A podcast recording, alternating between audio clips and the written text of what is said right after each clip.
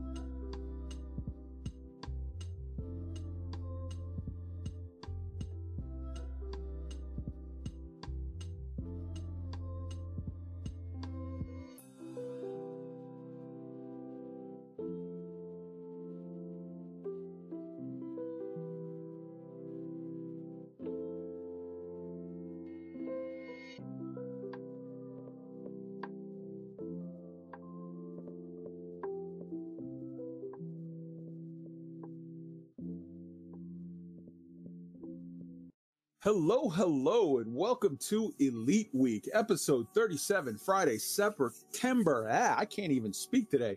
Friday, September the 11th, 2020, Galactic Water Cooler. Tonight we have myself, Kai Zen. We've got Roy Cookson in the house. Say hello to the beautiful people, Roy. Good evening, everyone. Glad we're all here. Absolutely. We got Arson Cross on the tech. Say hi, Arson.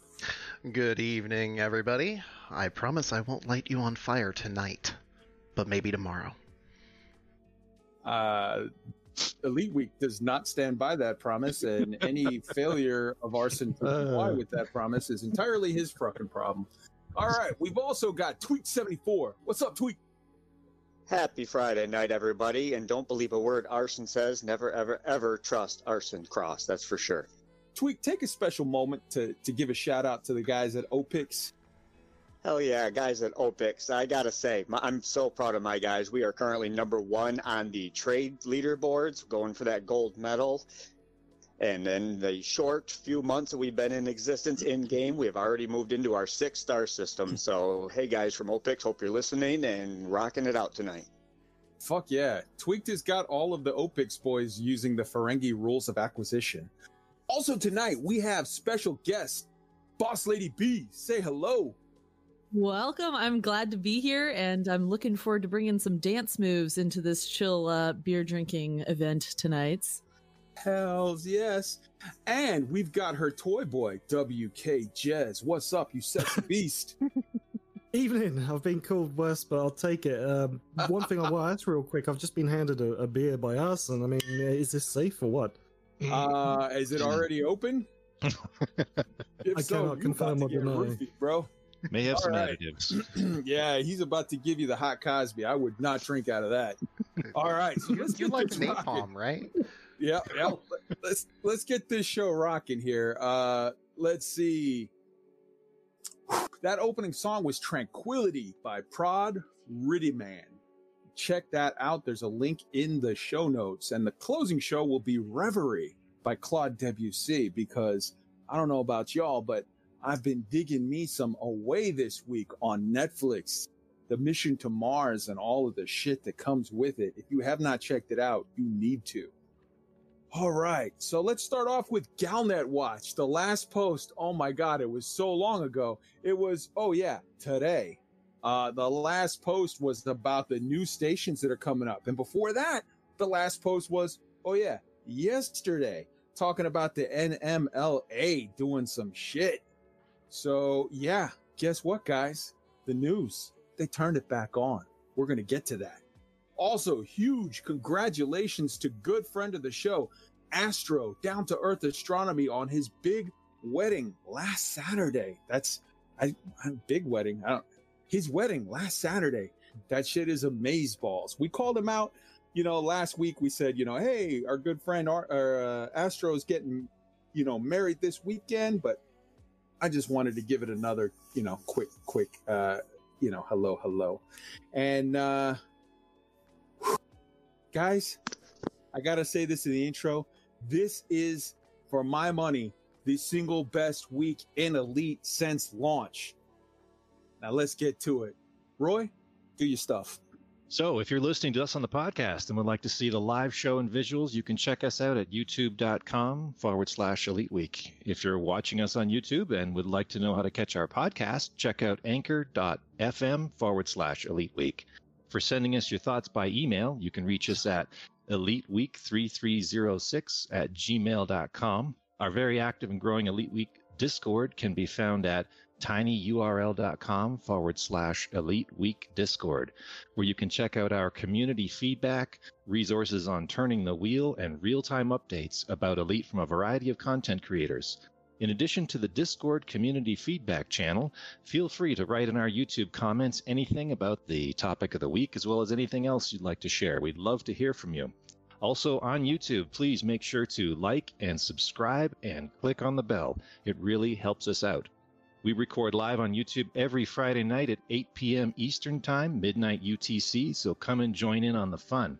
If you're listening to us on the podcast, please make sure to rate and review us on iTunes, Google Podcasts, Spotify, or whatever platform you use. And let us know if there's a format you want us to look into.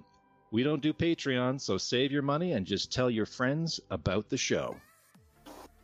Hell yes. Thank you very much for that. Fantastically done as ever. All right, let's jump right into this. Let's start off with WK Jez and Boss Lady B. Guys, welcome to the show. For having us. Yeah, yeah. Indeed. So you guys are two Twitch streamers and you guys put out a lot of great content. And I want to kind of talk to, you know, you guys, when I talked to WK Jez at first about coming on the show, he was like, absolutely, me and Boss Lady can come on the show and do whatever. And it's like, it's very clear that you guys are sort of a package deal. You guys do a lot of stuff working together. And, and uh, I dig that. Why don't you tell us a little bit? Why don't we start? Well, you know what? Let's go with both of you. How did you guys both come to, you know, Elite and, and, uh, and let's go from there. I'll let Jez explain this one because he always tells the story. Yeah. Beautiful. So I came to Elite like anybody. I wanted to go to space. Let's face it, when Elite was coming out and talk of other space games, we didn't really have a lot of exploration to do in space. And I thought, well, I've been looking up at the stars my whole life, thinking, Hmm. how cool would that be? And then to, to actually start making that journey is like, yeah, yeah, shut up, take my money. I'm part of this. Let's get going. But uh, it probably it took us well, it took me quite a while to start doing content on it. And um, when, when I met Boss, it was kind of like my first day, and I was in a chat channel, and I was like, holy shit, this person knows how to make anything exciting when it comes to content. and I messaged I messaged her in Discord. I was like, "Hello, you know, very polite, very polite. Hello, my name is this, blah blah blah blah. You know, I would love to be part of your going live channel and everything else. And, and she was, uh, well, how did you respond to that? How did you respond to that? I responded with the politest way of being like, well, you know, we have to get to know you before we put you on the going live channel, but it's lovely to meet you. And from Yeah. there, Uh, well, it was the friend zone all the way, really. But uh, oof. yeah, the but- friend zone uh, started on Jez's first charity stream. So the Hmm. week or two leading up, he was just a total mess, messaging me all around the clock, just like, "Oh, I don't know if it's going to go well." This, that, and the other thing. Uh, about 18 hours into the 24, he was losing his mind, completely out of it, and. Uh, eh, so he's going, boss, boss, get on here. I, I just need you to talk and just, you know, I, I just need a break for a second. And, um, and so- oh no.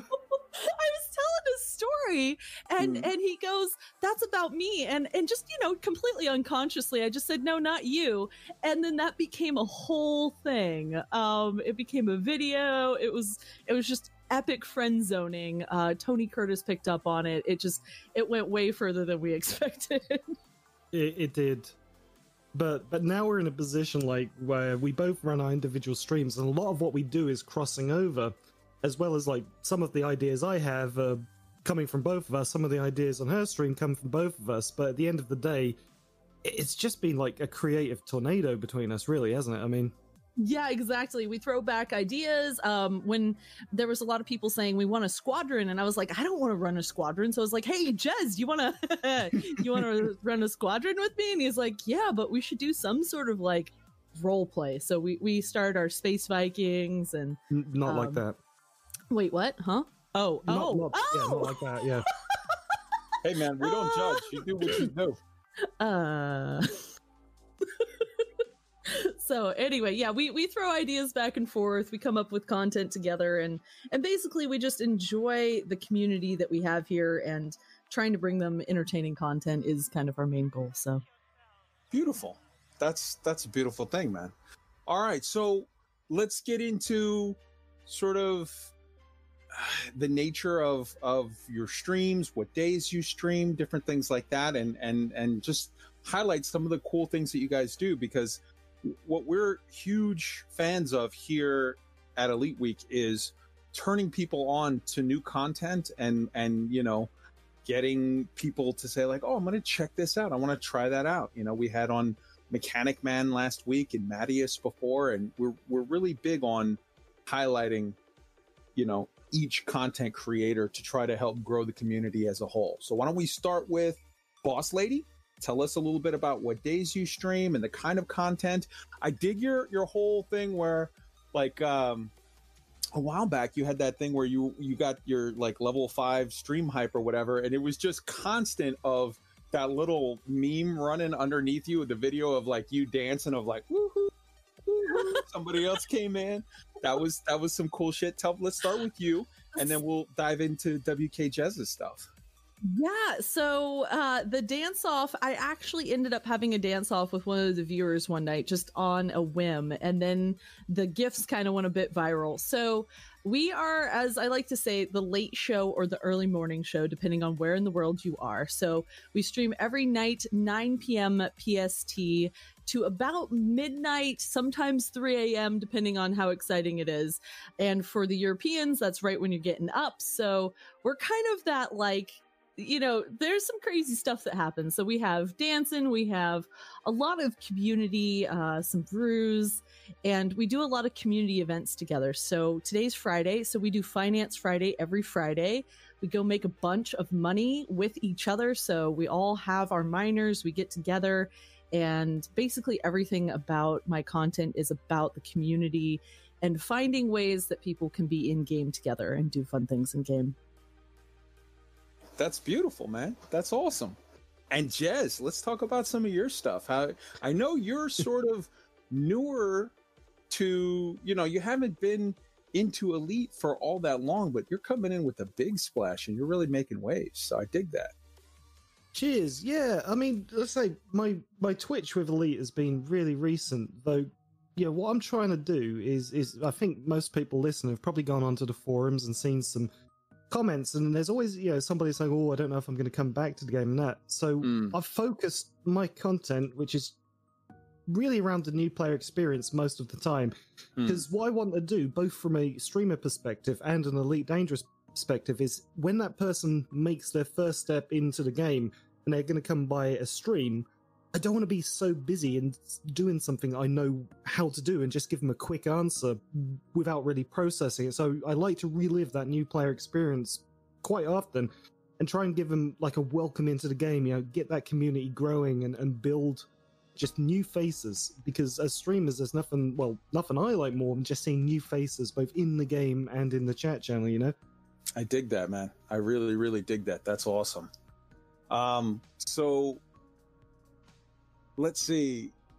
Sorry, I got d- distracted there just a little bit. Um, I know also that you have that the big uh telethon thing that you did just this last week. Tell people a little bit about it. You did a big thing for special effect and it was it was pretty massive, man. Yeah, I mean, basically, I, I challenged the the Elite Dangerous community with with a 750 pound goal for special effect, and by the end of 24 hours, we had Hmm. gone over 4,000 pounds, which is what about how, how much is that? Boss? Oh, yeah. That's like 4,700 or so. No, the pounds to the dollar is the other way. Uh, four four thousand some odd pounds is like six thousand dollars or something. I mean, Something- yeah, it, it was a it was a wicked amount of money just doing like a, a stupid challenge, and um, it's kind of like a philosophy. If you've got a platform, you can do so much with it. You can do good stuff, you can do bad stuff, but if even a little platform, and I, it's always been the thing I've wanted to do is if I've got an audience, then I want to do something that is right by them and right by as many people as I can, you know, outreach as possible. That's So- beautiful. Yeah, I mean, and, and it is. I mean, by by the time of the yeah, because that was our second charity stream, and by the end of it, I didn't have words. You know, people say, "Oh, I've got no words. I'm speechless," but it was quite literally what just happened, and it, it wasn't until two days later when I was talking with Bus Lady that it sunk in, and I was like really excited about what happened. It took like two days to get over it, Oh. didn't it? So It, it really did. He was in shock for about two days. He's like, "Oh yeah, that was fine. It was totally chill." And then it was just like, "You guys, that much money, we're changing this many people's lives. Holy moly!" dude the, the content creators in elite dangerous i mean there's there's a mixed bag in any group but i gotta say by and large the, the content creators in elite dangerous are just a, a truly a group of beautiful human beings so i i i am i am constantly finding new people and being like holy shit this guy oh my god papadopoulos and oh uh, crispy tater tot and oh grinning crow and and just just one after the next after the next you, you know that that yeah it's it's it's just a beautiful thing man. It's it's awesome. It, it is interesting too because most of us on that you what you probably see regularly on Twitch, most of us are about a year or under of streaming, so it's kind of like a new crop of Twitch streamers coming through, and by far and large, it has been just like this universally exciting thing and this this team project that now we're starting to kind of branch off and do our independent things, but we're starting, you know, still keep kind of keeping in touch and keeping those relationships good and healthy behind the scenes. absolutely and i bet you you guys are very excited by the shit that that that is happening in the in this week in elite Where do you start? Where do you start? Exciting. It's really exciting to have some things to play off of and talk about, work with, and community. You know, rally the community around rescuing people. And I'm just watching the footage, and I'm like, oh. All right, so let's start off. Um, let's get some housekeeping stuff out of the way, and and then we'll move on to the meat and potatoes of uh, of the night, which is going to be all about the week that was in Elite, specifically the Frontier news this week. That's what we're clearing the the, the uh, clear the decks for. So let's start off with the Dark Wheel update. The Dark Wheel has been having a phenomenal week. So we are now in count on one, two, three, four, five, six systems after we expanded from 4979 into Turdetani, uh, which is a federation system. We've hopped in there and we actually started wars on the exact same day. We started our invasion war in Turdetani and our war to take over control of the system in 5455. Same day, no biggie, whatever. We're 1 and 0 in both to start off, and uh, we are getting it done. So we predict 4 and 0 sweep in both wars. And then within a couple of uh, days, we should be pushing to expand out of uh, uh, 5455. And that is the jump that will take us to this system, the secret system that we have had planned all along, where we're going to test Sol out of. Now, for those of you who are unaware, like, oh, what's what do you mean test Sol? Here's some facts. Sol, which is phase one of the Dark Wheel project, is a system with only six factions in it, and it seems like nobody can move in there. People have tried many, many times. But number one, nobody's tried in quite some time with a non-player faction. People have been trying with player factions, and it Frontier has stated clearly it's not going to happen. You're not going to get a player faction moved in. We know this explicitly because Hutton moved into there by accident, and Co- Frontier contacted them that day and said, "Whoops, we're moving you out. We're going to relocate you to this system. No player faction can be in Sol. Sorry." And Hutton said, you know, okay, yeah, no, we get it. That was a weird mistake, glitch, whatever, no problem. Relocate us, we're good. They rolled with it because they're easy like that. But if no player faction can get in there, and it seems like, you know, nobody knows about non-player factions, but it, it we have had stories of over a year ago people trying with non-player factions and it failing the question is, if there's six systems in Sol, who's the seventh one? Who's supposed to fit in that little faction-shaped hole? Um, look at all of the factions that are on the very front page of the knowledge base on the Codex. As far as minor factions, there's one. It's not the Pilots Federation. It's the Dark Wheel. So maybe, maybe we move in there. Maybe we don't. Who knows? We'll test it though. And when we test it, if we moved in there, I would love to see something happen. We've got Triton, permit locked, no reason given. We've got the moon, permit locked. I have very strong suspicions as to why, and there have been reasons given in the distant past that they were working on a whole bespoke thing with it. Um, Ceres completely missing. Question mark. There's all kinds of neat little, you know, there's the piece of Mars tech that was found. There's there's all kinds of mysteries that could be interesting things in the Sol system, some of which may be not touchable right now. It may be stuff planned for further expansions or further, you know, when I say expansions, I mean of the game, not of a faction. In which case, like, okay, cool, whatever. But let's test it. Let's find out. And after that, we're going to LFT 509. Now, LFT 509 is super, super interesting for the obvious reason that people if you remember a month or two ago, not a month or two ago, a couple months back during the beta, uh, and when fleet carriers first came live in June, people were able to test jumping around with them, and, and through a weird series of glitches, they were able to peek into some systems, some permit lock systems, because there was a weird little glitch where Frontier had not closed the, the path to see into. It would let you see into from a universal cartographics, you could buy the data to see system maps, any system within, I think it was either 10, 10 or 20. I forget off the top of my head, light years from where you're at. Well, fleet carriers brought in mobile universal cartographics. So people would jump their fleet carrier right next to a permit lock system, go into universal cartographics and buy from the map uh, the system information for this for the permit lock system that they were right next to, which normally they would not be able to do. And when they did that, LFT 509 came up with some interesting information. Number one, it had no population. No big deal, right? But it did have a government, which is odd to do with no people. And it did have an economy, which is equally odd to do with no people. And it did have a gas giant with eight moons. When you put all of these things together, people started jumping to the conclusion this seems like a very good possibility for it being the Dark Wheel. Then I started looking into some old notes.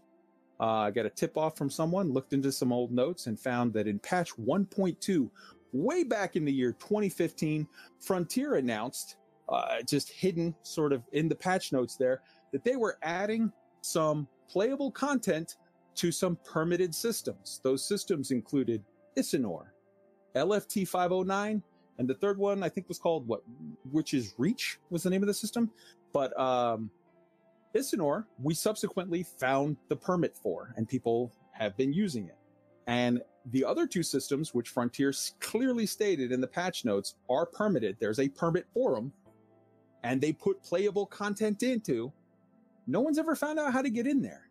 Now, if we suspect that the Dark Wheel is the the, the hidden group that is in that system, well, how do permits work? The way permits work is you go to the group that runs that system, you find that faction in a system within 20 light years of that permit lock system.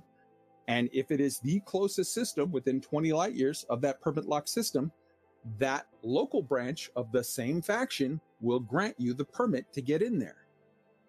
We're hoping that if that is the case, and that's the way that it does work with other permits, that once we get the Dark Wheel within 20 light years of LFT 509, the local branch will issue a permit.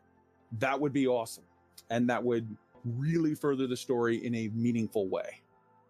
Um, so that's where we're at. We're in two wars. We're going to sweep them both. We're going like a juggernaut. Uh, considering this is a project that people said couldn't really do anything, this is just success after success, and and I'm loving it. So let's start with the guest. Your thoughts on all of this? That's a lot. That's a lot. Um, there's there's a lot going on with the permit lock. I did not know about that that um piece with being able to buy the system data. Is that why they removed the system data purchasing? Was was that kind of directly related? Well, they they ended up having to sort of patch that out of fleet carriers. They made it to where you you can still do it, but you can't do it from permit systems. So that was a Mhm. thing that that that I I sort of notified Frontier like, hey, this is a thing that you might want to get into, and they were like, when I notified them, it was funny because it was a Friday night and it was like seven o'clock their time, and they were like, what the hell are you talking about? And I'm like, oh, you guys don't know about this? Oh. And then they looked into it. They were like, oh shit, all right. And suddenly their weekend was sort of called off, and they started immediately digging into stuff and started locking stuff down. But uh, yeah, that was a weird, weird little glitch. The permit locked systems have been there for a long time, so there has Oh, to yes. be a way to access them. And I really am hoping that you that you guys are able to access that because that's a mystery that's been there for a long time. So, what do you think, Jez? Um, y- yeah, from somebody that's that, that's played Elite 1984, I'm I am just waiting with bated breath to see if that goes on, and, and it's a good example. If if you tell the Elite Dangerous player base they can't do something, be be ready for for them to prove you wrong, and that's exactly what you guys are trying to do now. And and and you know, geez, you know, it's like yeah, if you get in there, I'll be I'll be right there with bells on. Yeah, man, it'll be interesting. Arson, what do you think? Well said. Roy, your thoughts. Arson, you're still muted. You're lit up, but we're not hearing anything. Roy, your thoughts. Uh, so the timing is interesting, right? Just as just as uh, this whole effort is about to bear fruit, now we have an explosion of things to do. New, you know, uh, in Elite, and it's like, hmm, do I want the steak or the chocolate cake? And I think the correct answer is both. Yes. Um, so I would just ask that everyone who's working on this, uh, you know, have fun with everything. Uh, we need to keep pushing hard on on the dark wheel. I'm sure there'll be some diversion as people uh, play with all this new stuff that's just happened this week. But yeah, both is good. yeah, porque no los dos. Absolutely. All right, You know Tweak, what, your just- thoughts. Oh, go ahead. Oh, sorry. It just came into my head. You know what would be funny is if if what is going on in Galnet right now was orchestrated by the Dark Wheel to try and distract everybody that's working trying to turn it or, or something to try and push us in. I mean, the tinfoil will just keep going and going on this one. There you go. There you go. All right, tweaked. Yeah, exciting stuff. We're getting to a crucial test point in this project, and I can't wait to see what happens. A quick note on that permit lock system Isonor for anybody that doesn't know out there, what's actually in that system is a CQC type structure that you can fly in and out of and farm mats pretty much by killing a lot of ships. So, pretty interesting stuff to fly your ships in actual open play instead of having to go into CQC.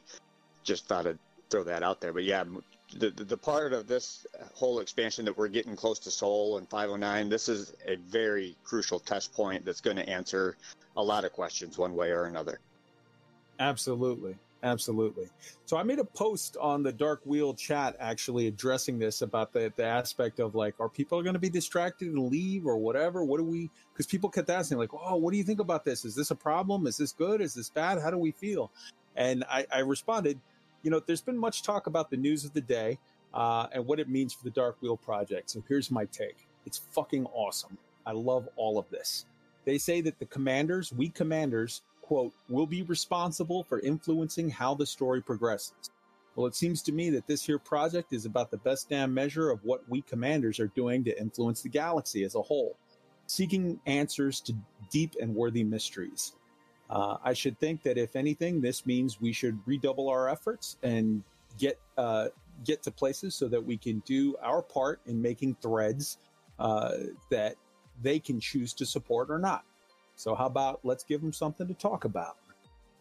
So hopefully uh, things will continue to to proceed. Absolutely, I completely understand for everybody. You know, CGs are coming next week. When they come, yeah, people are gonna you know go do some of those and this, that, and the other. But I think we've had a lot of people that have been very, very dedicated to this, and uh, a lot of people in response on that thread have said, "I'm going to go do the CG for you know an hour or two a day, and then come do the Dark Wheel for an hour or two a day." Like people, I think that this is just energizing. All of this is just energizing the community, which, if anything, I think is is just helping our cause. So I. I have very, very high hopes that things are going to continue to progress well for us. And uh, stay tuned. We'll see what happens. All right. So, why don't we jump right into the Frontier news? Um, this could be a little tricky because we've got a patch, we've got Galnet articles, we've got streams, we've got front uh, uh, Frontier forum posts. Here's what we're going to do. We're just going to do it in chronological order because that's what makes the best sense to sort of explain the week to you in detail for anyone that missed anything. So let's start with first in chronological order was the Monday stream. And the Monday stream was fairly typical business. Uh, but the, the, the main highlight for it was in the last seconds of the stream, where uh, you know Art and Bruce. This was the you know Super Cruise news, uh, and Art and Bruce both at the same time at the end said, "Okay, well, we think you should turn in to Thursday's stream. We think it'll be real special. I don't know why, but I think it's going to be super special stuff. And then they both tip back in unison their coffee mugs and an orchestrated sort of uh, uh, little synchronized uh, drink that uh, showed that beneath both coffee mugs was the Galnet article or Galnet news symbol, which uh, was super, super interesting and had a lot of people talking. There was back and forth chatter on some people were saying, hey, they used the old Galnet logo that had eight arms instead of the seven ones. Does that mean Thargoids too? What does that mean? What is that? And there was all kinds of back and forth, but it was basically just a teaser for Tune In Thursday, soon TM. I'm not really going to ask for commentary on that because that one was just fairly self explanatory. But then that was followed up on Tuesday with a patch.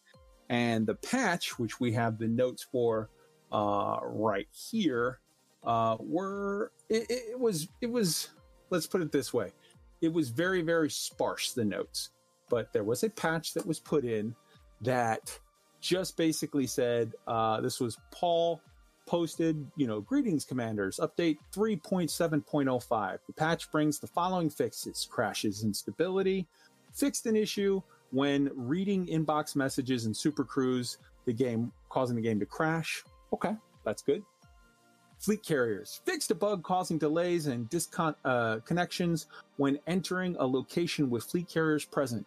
I want to point out I've still had that. People are still reporting orange sidewinders um, even after this patch, although it, it seems to have fixed some of it. It's happening less.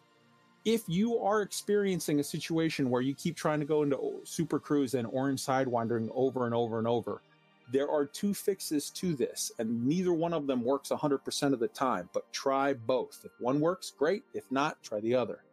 The first is high wake out of the system, jump to a completely different system. Sometimes this will reset your shit, and then you're good to go. If that does not work, what you have to do is you have to actually force quit. When you actually try to close Frontier, the window will bug out on you and it won't close.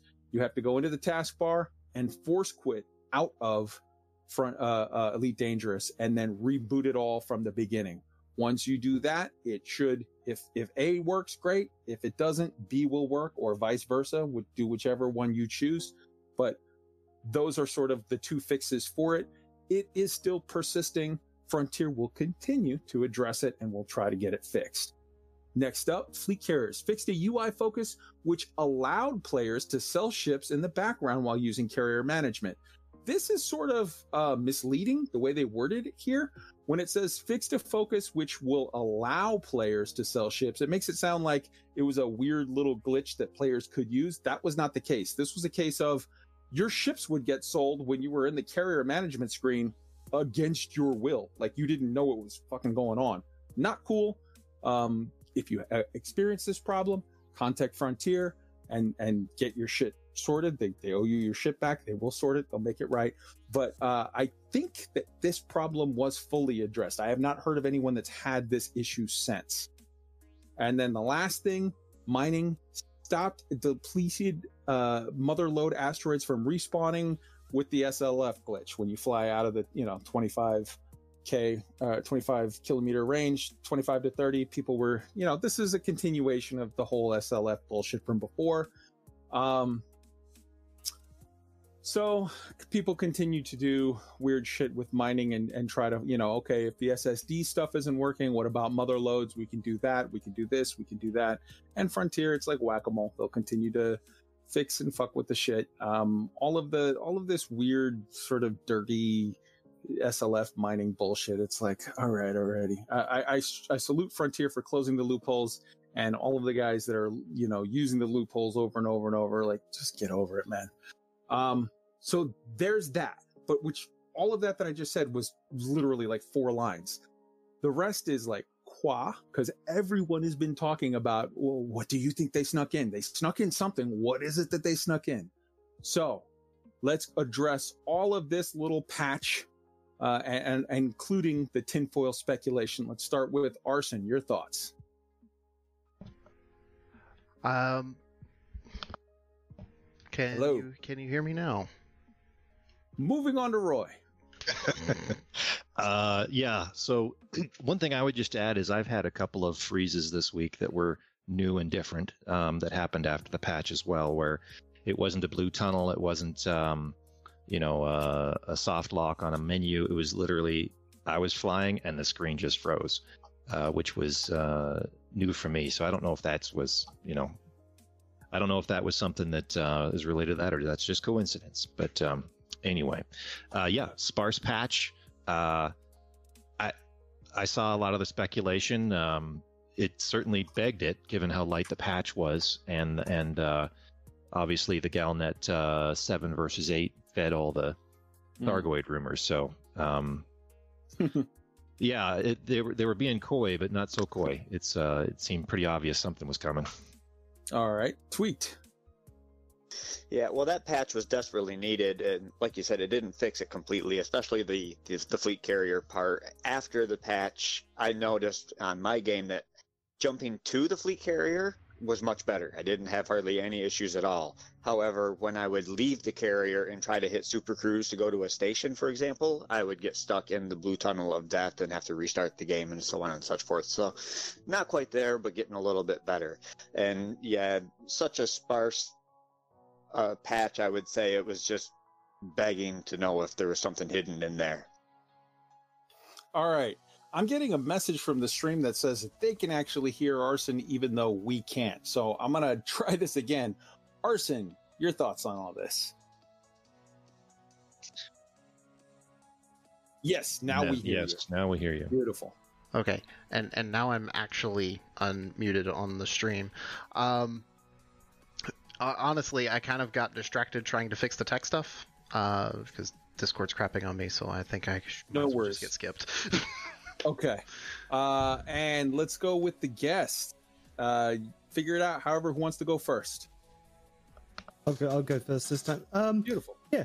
Sparse sparse patch and it does seem to have made you know improvements and you know i'm one of the ones that think hmm you know when reading those notes but i think on a you know a little bit of a, something we haven't touched on it yet is one thing we've we've said we've wanted is bug fixes quickly and you know salutes to frontier whether it's a big patch or a small patch for throwing them in intermittently and hopefully you know that's the standard that they're going to set going forward Absolutely. Absolutely. 100% agree. Boss lady. Yeah. So what I've noticed with the, especially uh, what we like to call the Braben Tunnel, the getting stuck in that jumping into Super Cruise, is that it seems to be in the the high fleet carrier system. So when we were doing the War for Father Bill, or with these new events that are coming out, it seems to still be in the game, even though that they tried to fix it. It does seem to still be in those systems that have a lot of fleet carriers. Have you found that the two methods that I refer to are, are working for you as well? Because I've heard so far 100% success rate with those methods. Yes, exactly. So your two methods are perfect for getting out of that. So either, you know, going into another system or uh, your second was going out to the main menu and coming back, right? Uh, actually, you have to force quit the game because it, it literally, when you try to close out, it will stick. And you have to literally force. When I went to main menu, that didn't work. I had to actually force quit the game, and it and it. I had to kill it with a taskmaster because it froze when you try to leave it. It's some weird. I don't know how code works, but it's something. Yeah, I was having to do the same thing, force quit, which is always great on a live stream. Yeah. Oh, hey, don't mind the black screen. It's fine. yeah, yeah. All right.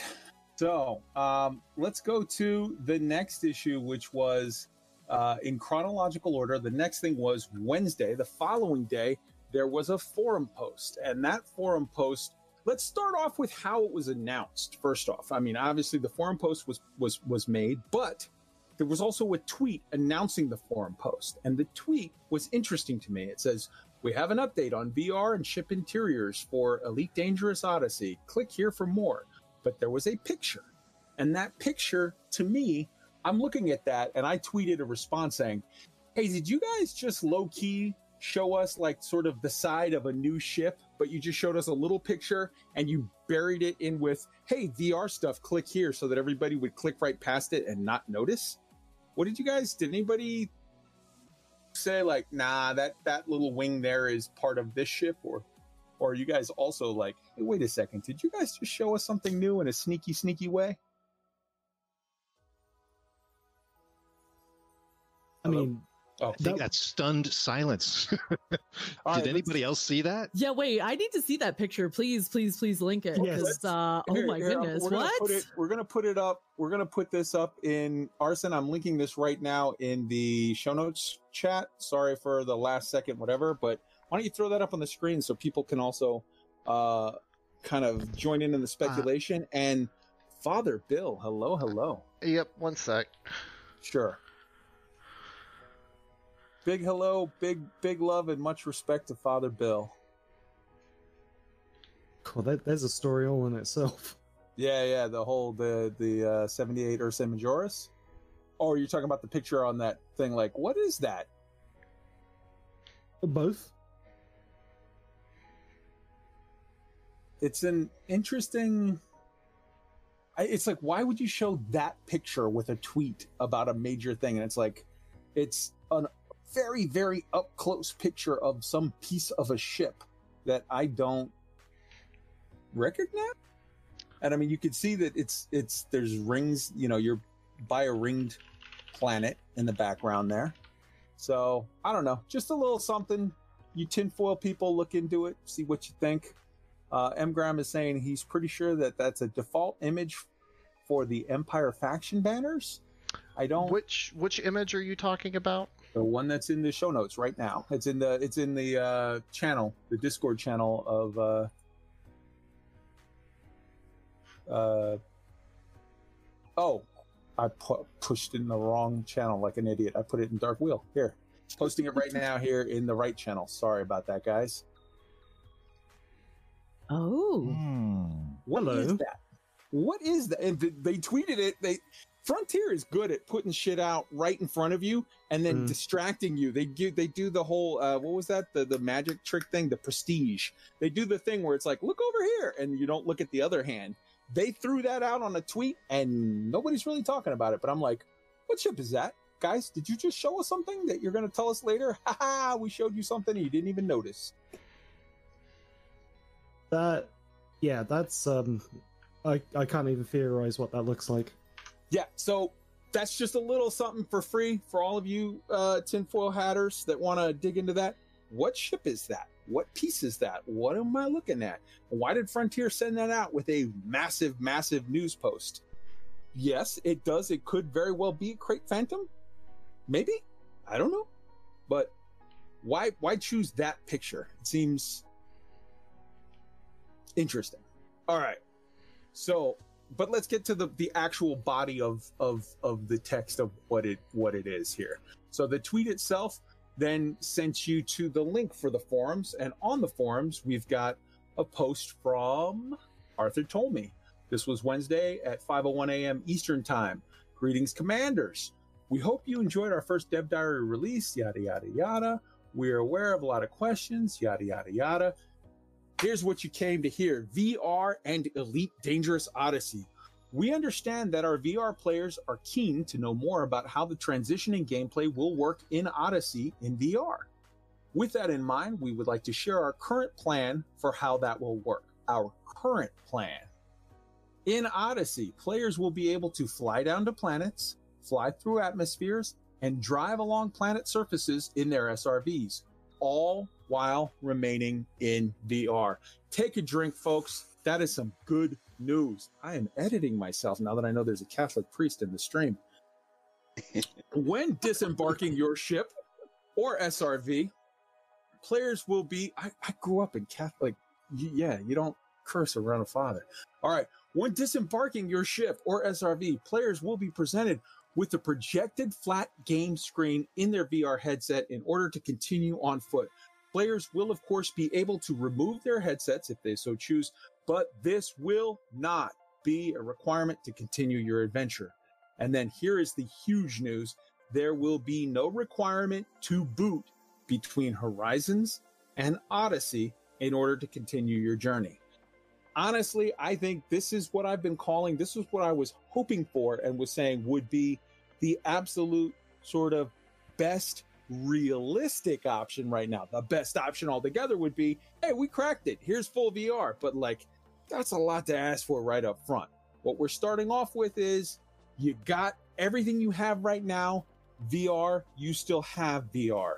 It's just the leggy bits that you got to go pancake mode, and they're not making you do some massive, you know, rigmarole to kind of, you know, uh, get from A to B. They're giving you sort of low pain points in the the the, the progression from A to B. Okay, so that I think is absolutely huge. And then the second topic, another topic we know players uh, keen for more information on is ship interiors. We wanted to clarify our current position on this. Our current position on this.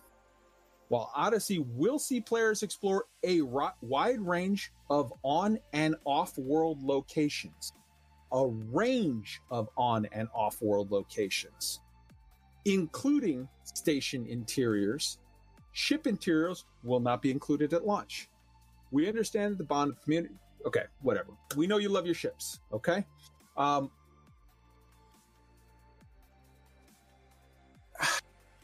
rest assured that Odyssey will offer a great variety of long requested locations to explore, both on land and in space, which we'll be sharing more details around very soon. So let's let's let's let's unpack a couple of things here. The VR news is all great. That's just fantastic. The ship interiors, okay, I get it. People definitely want ship interiors, but guess what? Frontier is a company. They sell a product. They sell a product to consumers. All of the consumers are saying, we want ship interiors. You would have to be stupid to think that Frontier has not heard that because they've told you repeatedly, wow, we're hearing it. I've had private conversations with community managers where they're saying, wow, we were shocked by the amount and the the the level of depth of attachment that people have to this one specific issue. So, if that is the case, you have to know that they've decided they've uh, they've said, okay, we've got two things. We've got you know we've got these products that we have on offer, and everybody's asking us for a double cheeseburger. We got to get to work on the double cheeseburger because people really really want it. We we make widgets. People want to buy this specific flavor of widget. We're going to get to work on that.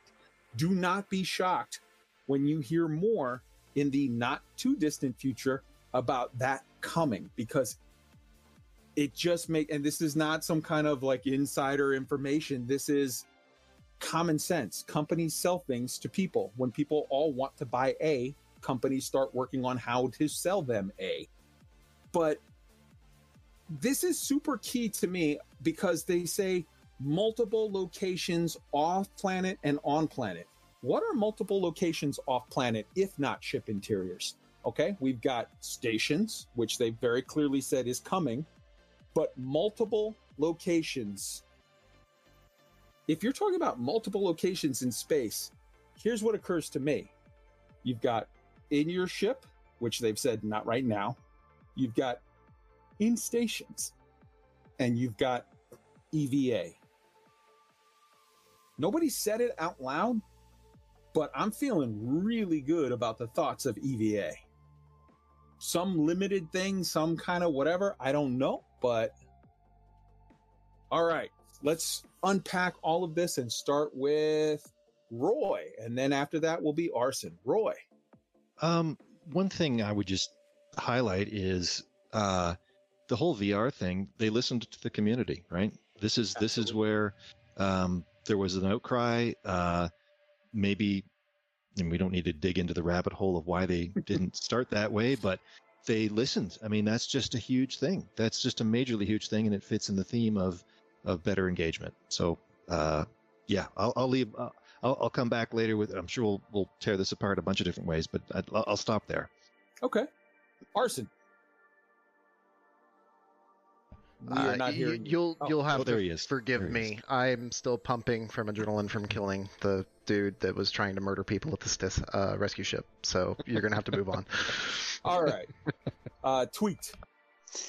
Yeah, one thing I grabbed onto in regards to the ship interiors was one key phrase, and it was at launch, not yep. at launch, which implies to me they would not say not at launch if they didn't have any plans to include it ever. So that tells me that in a subsequent patch somewhere down the line, we we are going to see ship interiors. So I have no fear whatsoever that we're not going to.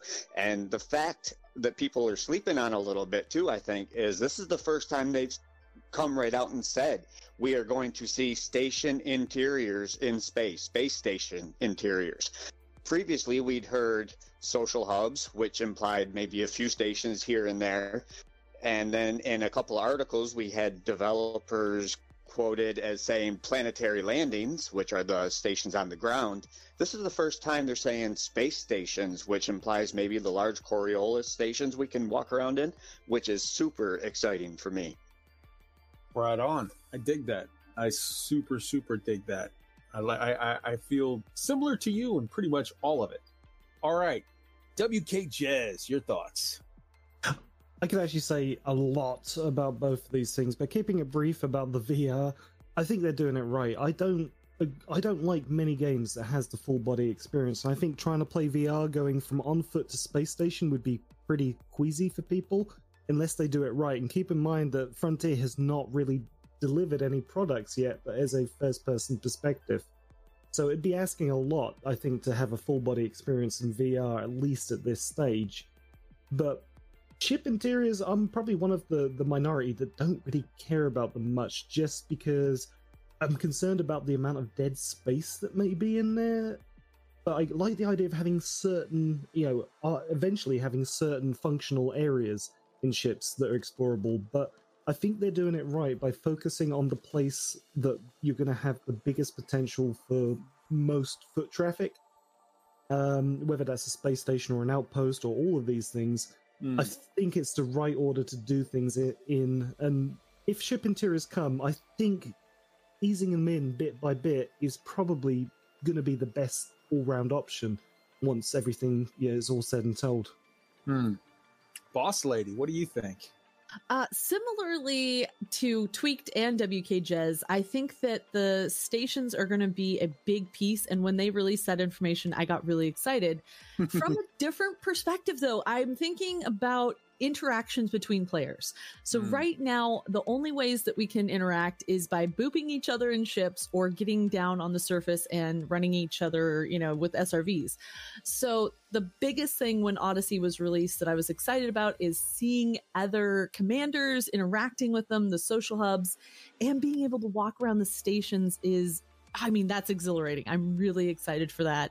The ships, on the other hand, as cool as it would be to walk around, explore our ships, that's a very kind of lonely experience unless you can kind of multi-crew people in, but still it's it's a very closed experience where you're not going to have those those interactions you have in other games with people in the lobby or those chance encounters and so i'm i'm really excited to that I, I think eventually we are going to absolutely get walking around in our ships, and the reason why I say that is because David Braben said David Braben, I'm going say it correctly, uh, said it uh, in the Kickstarter, and if if he showed anything with with uh, the last Dev Diary where he said, you know, I'm super excited to bring you walking around uh, in different locations because it's it's fulfilling a promise that I made back in the Kickstarter.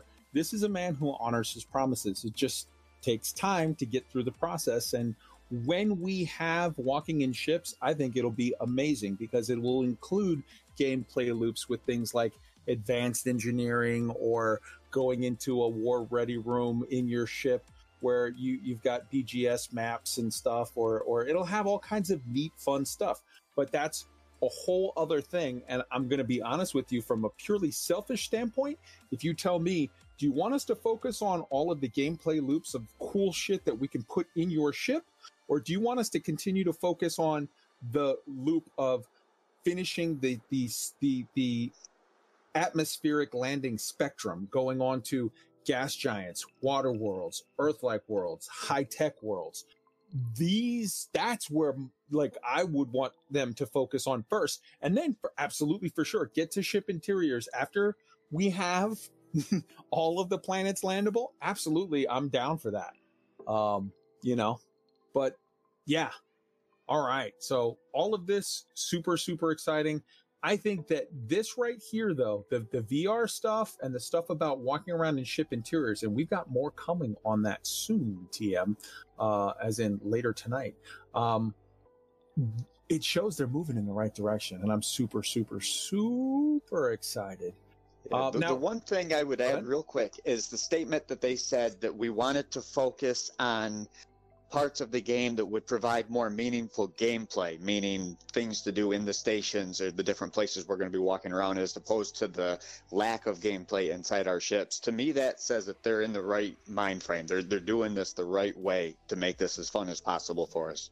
yeah, they're going to give us that when they have the loops worked out to make it fun and not just a gimmick. Because yeah, walking around in your ship without the loops to make it meaningful would be the most fun you have for 10 minutes and then ignored after. And then never again. And they, they, they want to they want to do it right and I I super super uh am on board with that whole plan. All right, so in the chronology of of the news, the very next thing was Thursday. All right, so Thursday is going to be uh, interesting to unpack, and we're going to dive right into it. It started off with events in game. There were attacks, and and things happened. Shortly after those events, there were a series of sort of news. I'm going to quote, do, do quotation marks, news updates. The first was an erroneous sort of uh, news announcement of like, the Thargoids have attacked, the Thargoids have attacked, they've attacked these four stations or whatever. Then that was pulled back. And then it was uh, um, sort of replaced by uh, a Galnet news article, the first of two new ones that we had. So this was the one from yesterday morning, uh, the first one. And you could throw that up on the screen there. Absolutely beautiful. And let me pull this up to uh, to accompany that. Hold on one second. And that was this one right here. And it said Pilots Federation alert for the attention of all commanders. The Empire has broadcast this message across its emergency channels. There have been multiple explosions within Mackenzie Relay Station in Pri- Princess Aisling Duval's home system of Simius? Pronunciation. NMLA terrorists have claimed responsibility in coordination. In coordinated attacks, they have also struck at uh, Tsiolkovsky Terminal in the Gabjaugis system, Garrido Market in the LHS 4031 system, and Mueller Terminal in the ROB system. We urgently request assistance from the galactic community with repairing these starports and rescuing their populations. So this came out first. Um, after that, there was a live stream. And why don't we start off with just everyone's feelings on the events, the initial, hey, it's Thargoids, and then the correction of like, no, it's not Thargoids, it's this other thing. Why don't we start with our guest, Boss Lady B? What do you think about this?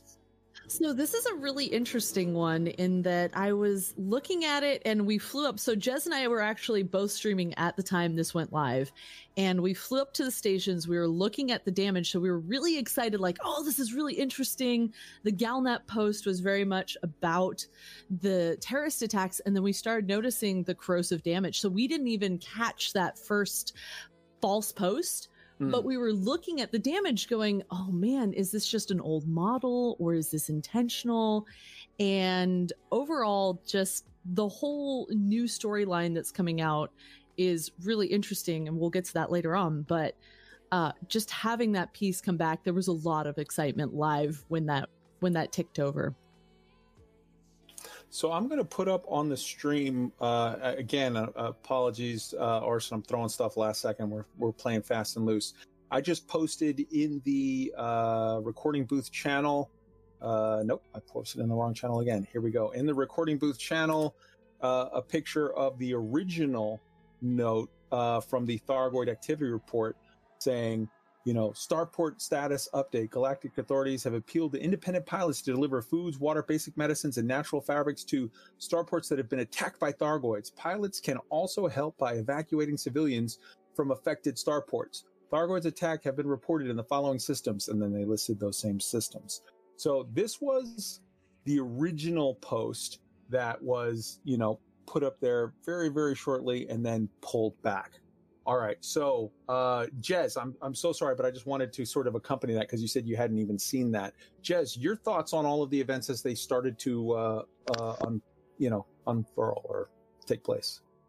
Yeah. Um, I this this part of it that you're showing now was new to, news to me, but I kind of thought, uh, you know, theorizing that Galnet was coming back. My first initial thought was, okay, it's going to be Thargoids. We'll we'll go into this with Thargoids is probably what I was expecting, but um, as soon as we heard the Galnet article, we was kind of, you know, dumbfounded, really. It's like, okay, we're going in a new direction here.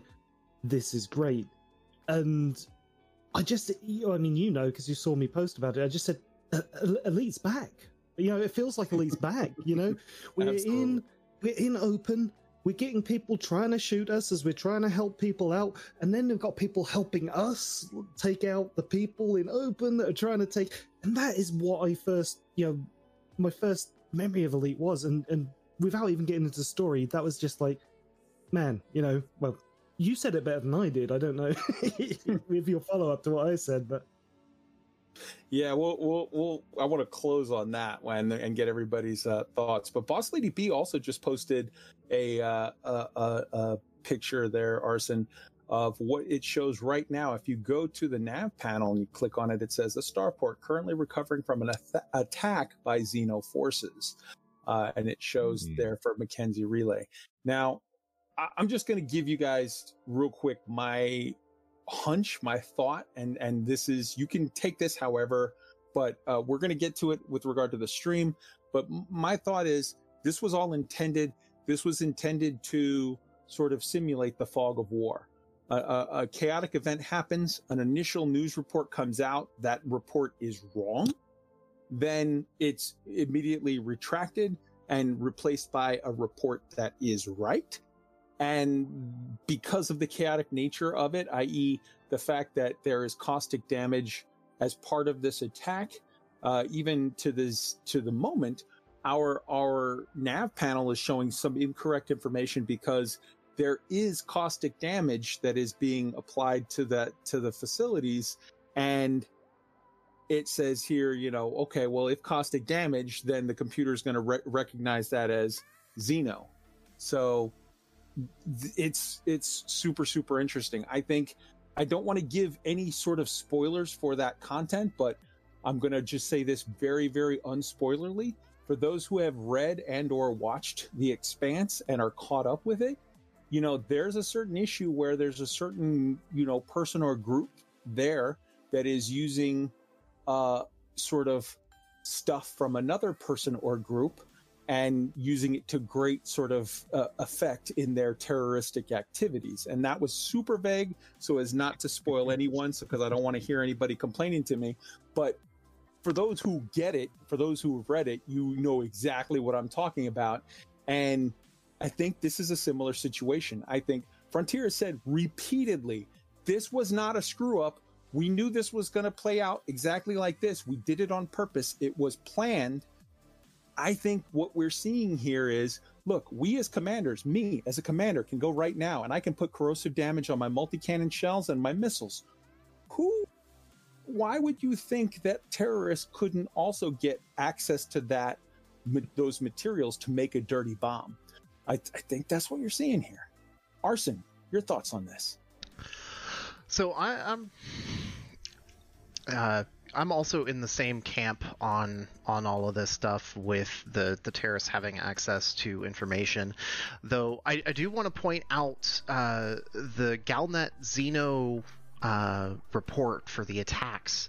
That particular report, I feel like that functions in as far as lore is concerned, uh, in a similar way to the uh, Eagle Eye network.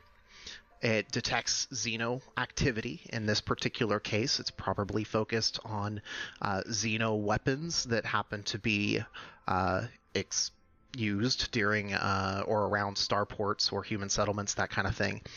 So my my theory is that the attack tripped those sensors, causing that activity report to trigger.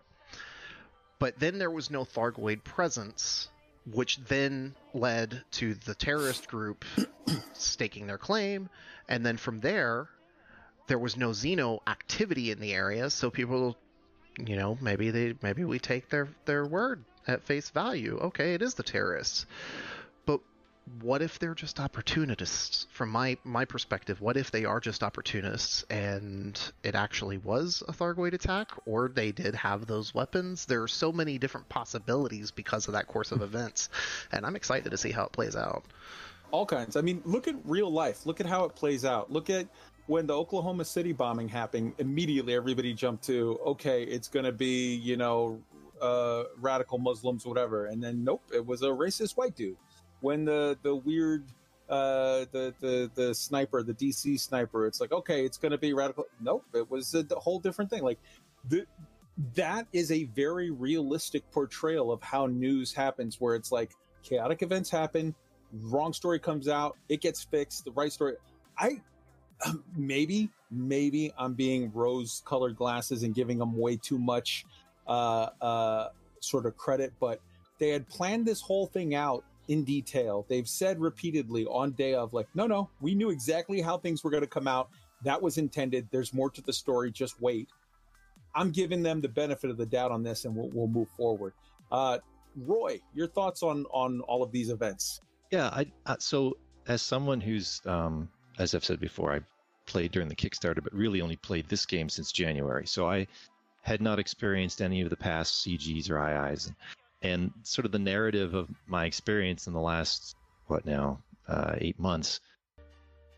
Think through the patches that came out, the um, the initial uh, fleet carrier beta. You know, it, there's been a series of steps, and then having read about uh, the Golconda, the, you know, my perception was um, a lot of things have been rolled out that were well-meaning but had glitches or the left hand didn't quite know what the right hand was doing and things didn't come out sequenced right.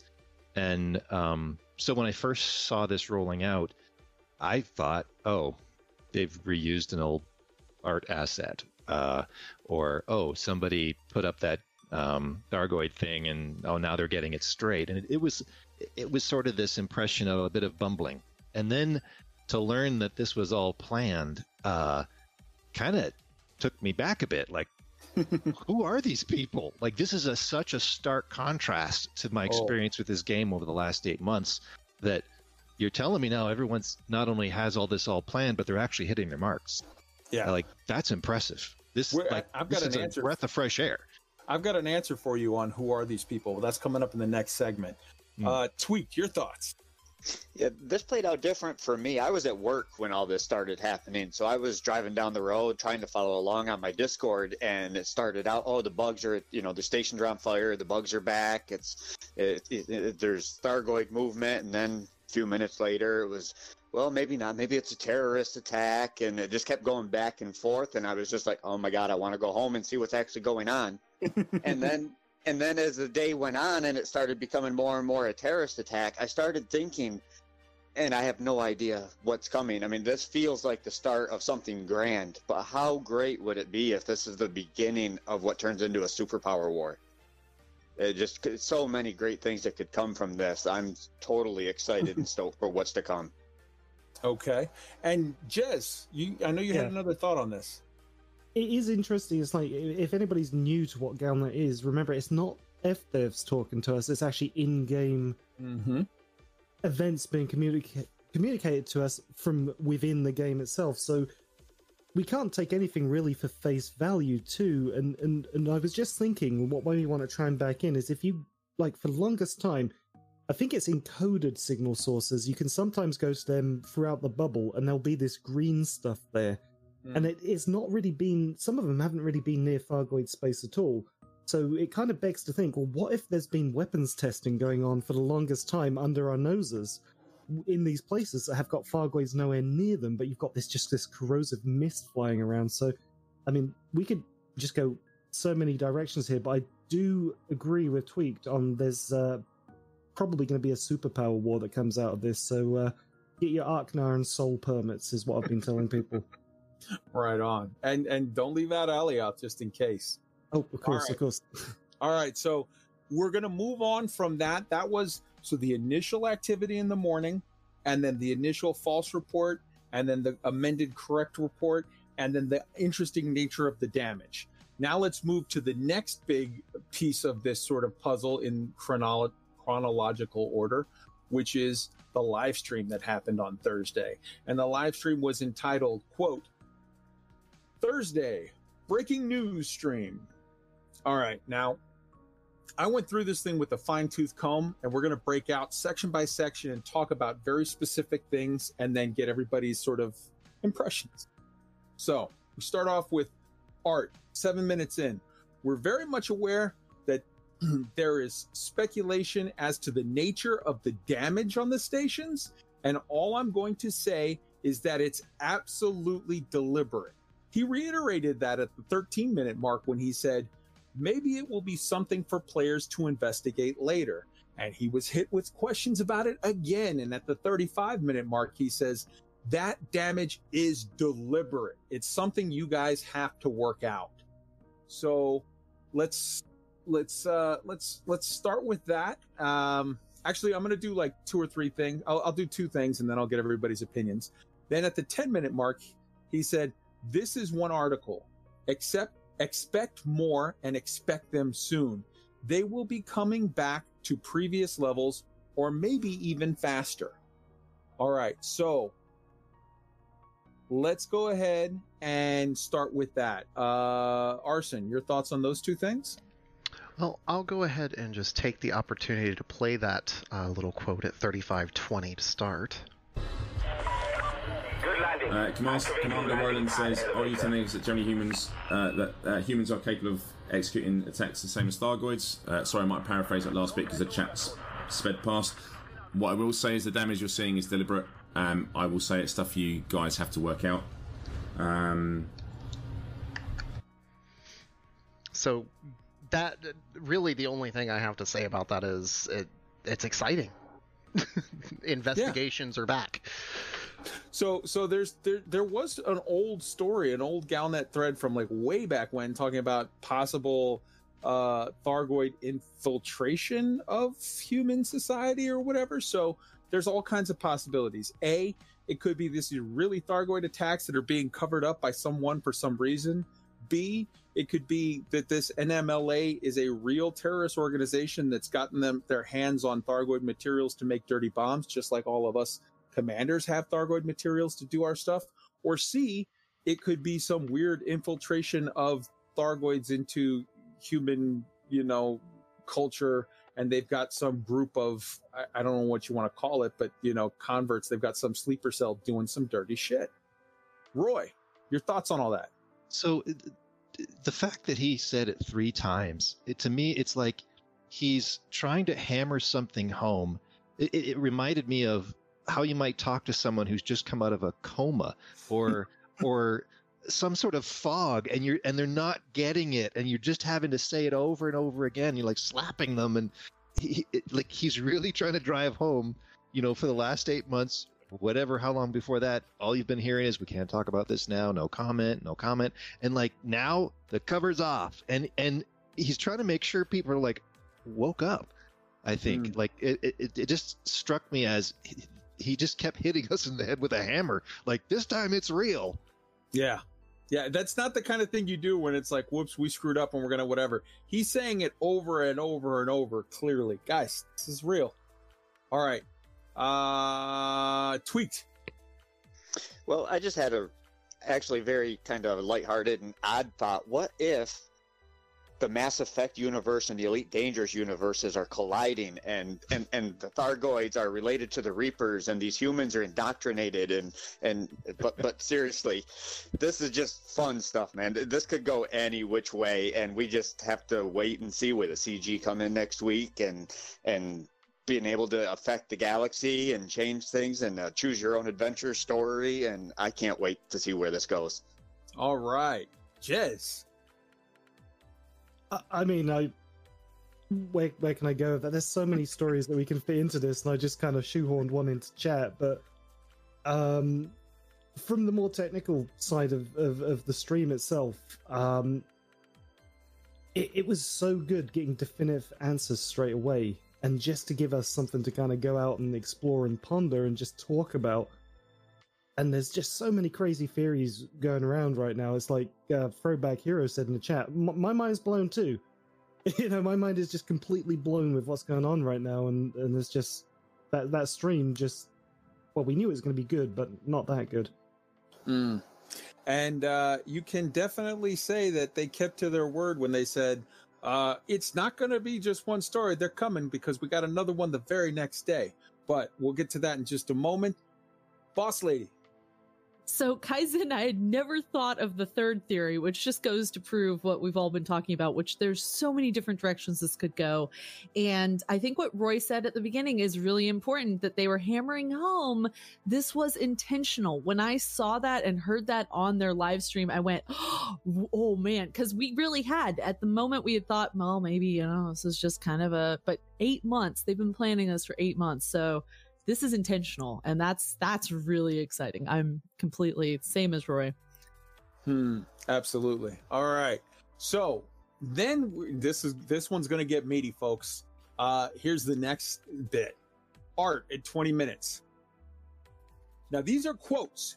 Go back and look at that. At the, it's going to be in the show notes. Go watch that stream again after listening to all of these and hear the words the man says because there's a lot of things that I think just kind of flew by people. They people I think were sort of in a post orgasm sort of just my eyes are glazed over and I want a sandwich and you missed a lot of the meat that was said here. So let's go back to it and pull it apart so you can see this. Here we go. At 20 minutes. Uh yeah, Arson, when we get to your part. At 20 minutes, there is a dedicated dev team put together just for in-game content. Lawrence is heading that up. Okay. That is beyond massive. That is not, oh, okay, Galnet's coming back. Galnet was a on the side kind of a thing that was a part-time, eh, throw it to this guy, throw it to that guy. This is a dedicated dev team that they put together for not just Galnet, but in-game content. So they're making this a living, breathing story. Here we go. He will be working with the guys to do things in-game and write up Galnet articles. Some of these articles will be happening in game, such as today. Some will just be news pieces that may, uh, may be background information about what is coming for you to piece together and try to work out the bigger picture. These story arcs are all of them will have a start, middle, and end. And we know, uh, where they are as we wrote them, but the middle point and the end point will have a pivot that will be affected by the players. But there's a bigger part of it than this, and that is that all of these arcs, and there are many, will be uh, some will be political, some will be combat focused, and they will be in all different factions, etc. They all link to an even bigger arc, and that arc we have scoped until 2022. That's the scope of this one giant arc. And within that, there are lots of different stories. So a huge team headed by Lawrence, who is not, uh, you know, sort of a lower end guy. You're talking about the guy who is the, the overall, uh, uh, uh, uh, I'm saying the word project manager for, for all of it. And he is directly working with a dedicated team of writers and devs that are making articles and in-game events that are all tied together in this massive arc. All right. Arson, I know you've got something queued up. Why don't you go ahead and start that off and then we'll get everybody's ideas on that. um, that you didn't crash like I did. So, um, there we go. So that's that's basically that's one of the ways you can help these systems. Now, obviously, there's four that are under attack, so they are available to be um, uh, if you, if you could get out there in your in your ships. Doesn't matter what size, just to have a make sure you have got passenger cabins if you're going to be um, trying to rescue some people because they do need somewhere to be. Um, and also, you can you can deliver materials to the station. So, a lot of questions in chat about is is Galnet uh, uh, it's going to be a one article and then and then we're done sort of thing. And will it affect? Will they? There'll be um, will the articles be directly related to uh, in-game events, or will there just be news articles? Well, I will talk about the narrative and what's happening. Um, so the dev team, there is a there's a dedicated dev team put together purely for in-game content, um, and that's um, to ensure that we can deliver something that's really cool and fun for players. So it's like it's not a one and done thing. Um, so there's a, a really cool guy um, called Lawrence who's heading up the dev team and putting this uh, the guys who are, who will be doing various things in game and for Galnet um, behind the scenes, and we're working sort of hand in glove with with those guys. It's not a one and done thing. We spent a lot of time going through various uh, plots and threads and arcs. Um, so to answer your question, no, it's not one and done. Yes, some of these Galnet articles will relate to things actually happening in game, such as um, the article today. Some will just be news pieces that may be background information for what's coming and will be there for you to maybe piece together and try and work out the bigger picture. Um, these arcs are all of them, as I said at the start, have a will have a start, a middle, and an end. Um, we know what those start, middle, and ends are um, because we we've basically written them, so we know how, where this story is going to be going. Or we were there when they were when they were wrote. Um, each of these three points will have, like, with exception of the start point, obviously, but the middle point and end point will have a pivot, which depends on, I guess, what the players, what you guys will do in, in Galaxy. Well, you'll be able to affect these stories um, and how they pan out. And that's a big part of what we wanted to do. But there's a bigger part to this than just all of what we just said there, which is all of these arcs, and there are many arcs. Um, some of them will be political, some of them will be combat focused, some of them will be um, with all different factions, etc., etc. They link into an even bigger arc, and that arc we have scoped until 2022. Back to All you, right, Guy. Arson, your thoughts on all of that? That's that. That is so huge, and I think that people. It, it was easy to sort of miss some of the finer points of that in the in the sort of just orgasmic joy of of of what they were doing. My my thoughts. It, it- I cannot express the hype enough. I know that's kind of cliche at this point because we're all hyped, but the one of the things that I have loved about Elite over the years and have missed for the last year or so, however long Galnet's been off, is that drive to log in for no other reason than to check Galnet and the fact that that's back, we've got it slated out to 2022. We're ramping up to Odyssey where we get new features. Eh, I just have to say thank you, Frontier. Um, I am along for the ride, and I'm looking forward to reporting on stuff every week. Beautiful, boss lady. I'm just I'm so excited. Same same as Arson, but for me the the little tidbit in there and uh, Wintermute pointed this out as well that the players will be able to affect that storyline that's planned out through 2022. That is I'm just so excited because not only are we going to be able to have news, we are actually going to have an impact on which direction that storyline takes and I I can't wait for it to start coming out and be on the ground playing it. at multiple points, pivots at the middle and end point of each arc. Absolutely. Jez,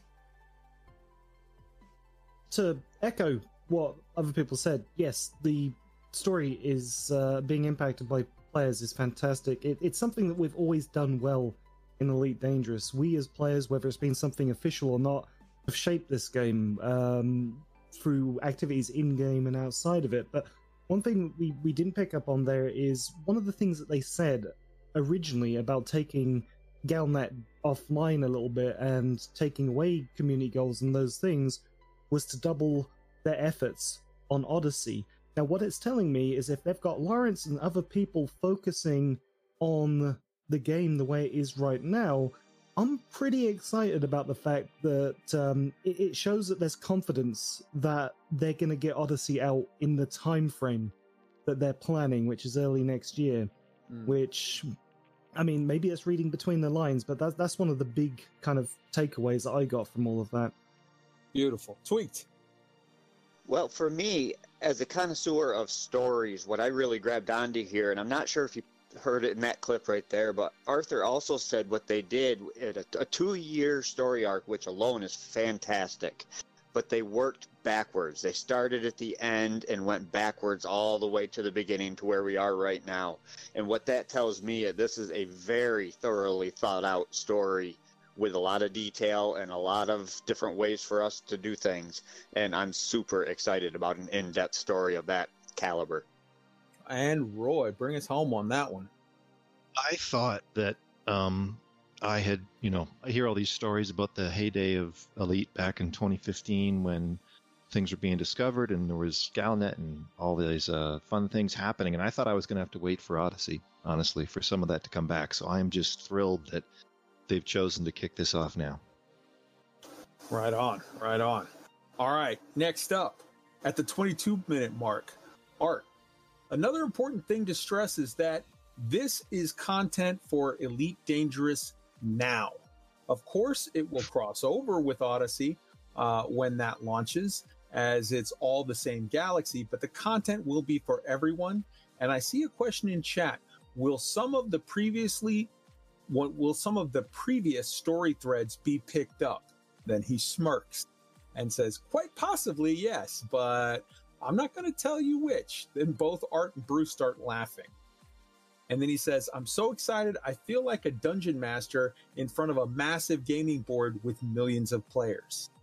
Then at the 25 minute mark, Art, on CG's community goals are coming back hand in hand with Galnet.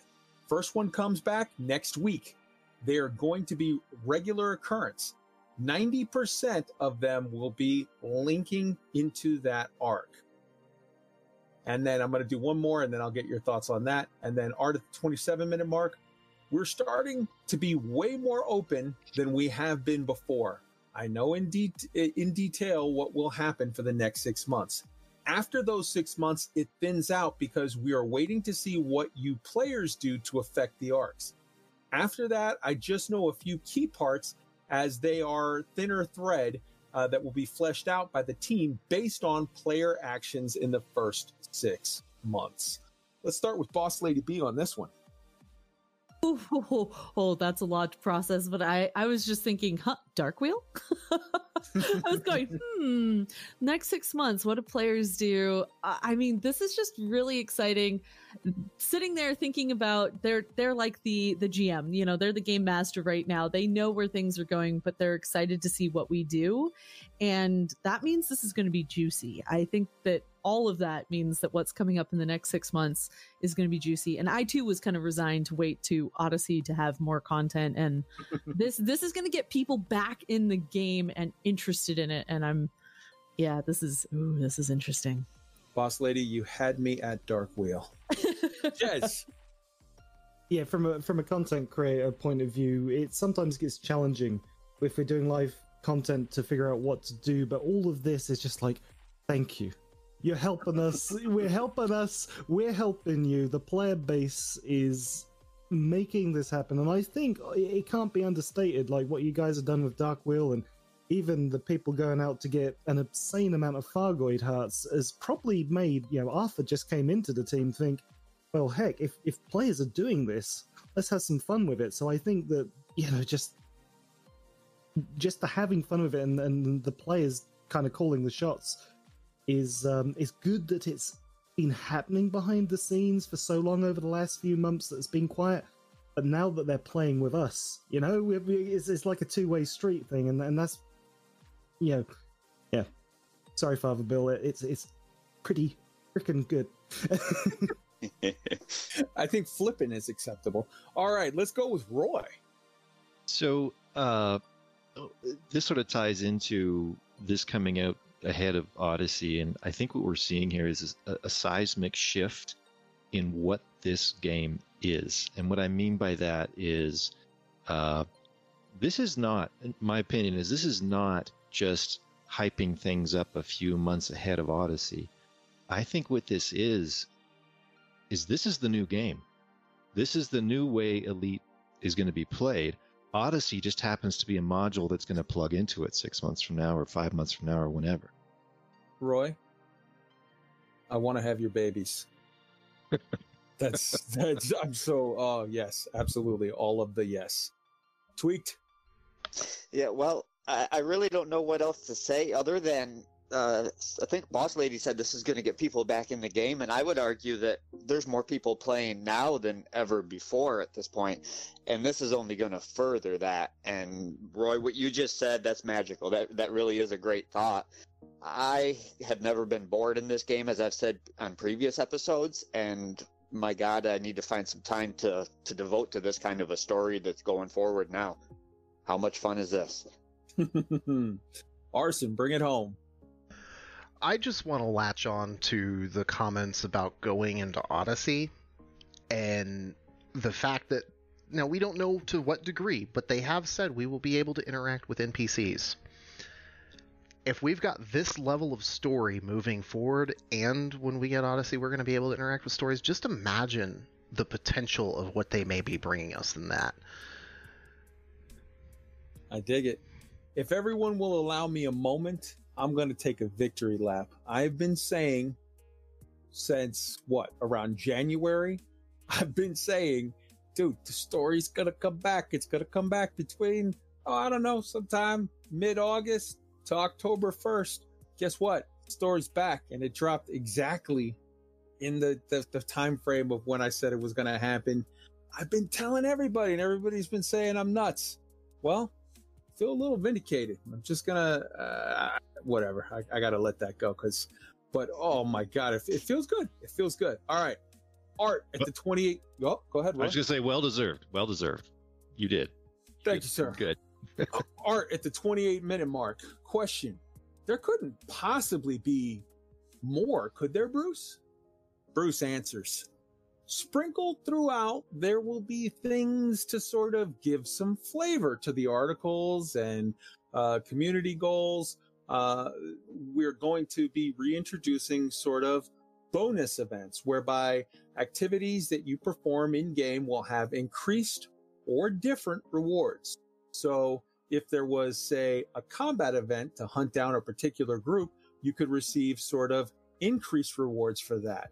And this doesn't just apply to credits, but also other rewards as well. Super interesting. Art at the 29 minute mark. I'm seeing people ask about Thargoids. This is going out to you, my AXI brethren. I'm seeing people ask about Thargoid. All I can say on the matter is that we have made sure that there is content for everyone within this overarching plan. And these aren't gonna just be short events that run for a little and then stop and you have to wait for the next. Everything will link and build. We really wanted to make you feel like you were invested in the bigger picture. There's some stuff that's going to blow your socks off. Another thing we will be doing is seasonal events. So accept, expect some things to be happening around certain times of the year. So definitely around the holidays, around Christmas time or whatever, there will be things happening and there will even be something spooky or scary, whatever, around Halloween. Uh, calling it now, it's going to be a very thargy Halloween. all right. Let's start with Roy. Your thoughts on all of this? So, uh, what I really like about this is, you know, we, we've talked uh, a while back about um, how other games get you to come back every week. Uh, and the ones that jump to my mind are things like uh, Battle Pass, you know, or in, in Destiny and Warframe, there's like a to do list every week. Go kill three of this, go fetch 10 of that. And and there's a lot of fear of missing out because there'll be special rewards or whatever, or it's just getting your meter full for that week. What I really love about what Art was saying is this feels like a much more engaging way to make people want to play the game without making them feel like it's a chore or they're going to miss out on something. This feels like fun. Right on. Arson. With the uh, the rewards, the bonus rewards, I found that to be very interesting because uh, I've only I only remember seeing the the bonus rewards one time, and when I saw them, it was one weekend. So it was like double rewards for something, but when they mentioned it for this. I was like, okay, so that was a test way back then because they never really ran it after that. But they explicitly said that these bonus rewards are going to be tied towards doing things specific to the narrative storyline. So for participating in it, you're going to earn more money than you would, or whatever other reward, than you would doing other things, even if it's the same activity and would normally make a lower amount of money, which I think is pretty awesome. Uh, because one of the things that I always found turned some people off of participating in the narrative was they really wanted their credits and they felt like they needed to grind because for some reason that's what people do. But I don't think that's going to be an issue moving forward, and I think that's a really, really good move on their part. Beautiful. Tweaked. Well, a couple of things on this. Uh, the first part that Arson was just talking about when they were talking about other rewards than just credits. I'm wondering if that mean does that mean paint jobs? Uh, I remember Mhm. doing a CG where I got a free paint job for my Cobra. Does that mean engineering materials? Because let's be fair, if you're doing any kind of engineering, your mats are your, the real currency in this game. Uh, that would get me to participate in those things a lot quicker than offering up some credits. And really, uh, the other part of it is uh, I just totally lost my train of thought reading the chat. I'm sorry. Go ahead. That's all right. I've got answers for you coming up soon. But first, let's hop over to Jez. Your thoughts on this? Yeah, I mean, the, some of the, the events have been, like you were saying, for uh, enhanced um, engineering materials, and I think that that would hopefully tie in to the idea of right, if we need to get our ships built quickly, get our mats quickly, get right back into the action, and get in the middle of this. I mean, that's that to me is what I'm hoping to see in a bonus event because I mean, I've always said it as well. The materials are probably what you consider the bigger currency than actual credits themselves in the game. Absolutely. Boss lady. Well, kind of like Arson was talking about, what I latched onto was there's going to be something for everyone. And I know, especially with all the kind of the brokenness of credits through mining, I'm looking forward to seeing kind of gameplay loops added in that trigger some PvP or exploration trade having these different events that will get people and incentivize people and get people excited about doing the different things in game not just oh i'm going to make a bunch of money but oh i can i can do this i can do that and that piece is that they're going to kind of open that up is really exciting Absolutely. And, Absolutely. and one other thing for me, if is the the seasonal stuff, the, the the Halloween hints that he gave out, and maybe the Christmas. I don't remember this ever being a thing in Elite Dangerous. I mean, I know if I log in on Red Dead Online during Christmas time and I walk in a saloon, the piano player is playing Christmas songs, things like that. Always thought that was a nice little touch. I don't hmm. know what they could do in Elite, but I am certainly game to, to, to find out. That sounds very intriguing to me, and props to them for for doing that kind of stuff, just giving us more things to look forward to. sure some fun little things where do this and do that and you get a you know halloweeny bobblehead or a halloweeny decal or a paint job that's super christmassy or whatever. There's there's tons of stuff that they could do and i dig it. It's all part of the flavor man. These are so it's basically like the the story of the you know the soup the rock soup where it's like okay Mm-hmm. you start with this, then you add a little that, you add a little this. Each of the things independently might not be a game seller. It might not be the most, the sexiest thing ever. But if you combine, you know, 10 little ingredients and you mix them right, you end up with a, a, a vastly superior product. So, okay, moving on to the next point. We've got art at 32 minutes. Another thing I can say is we will be putting back some tourist beacons and putting back some bits for players on them. I want to name some stations and do some things to recognize the community. It's something I'm going to be getting into. Then at 35 minutes, there will be more info about the NMLA, which is the Neo Marlin Liberation Army. As that story unfolds, players will have the ability to dig into that and find out more about those guys.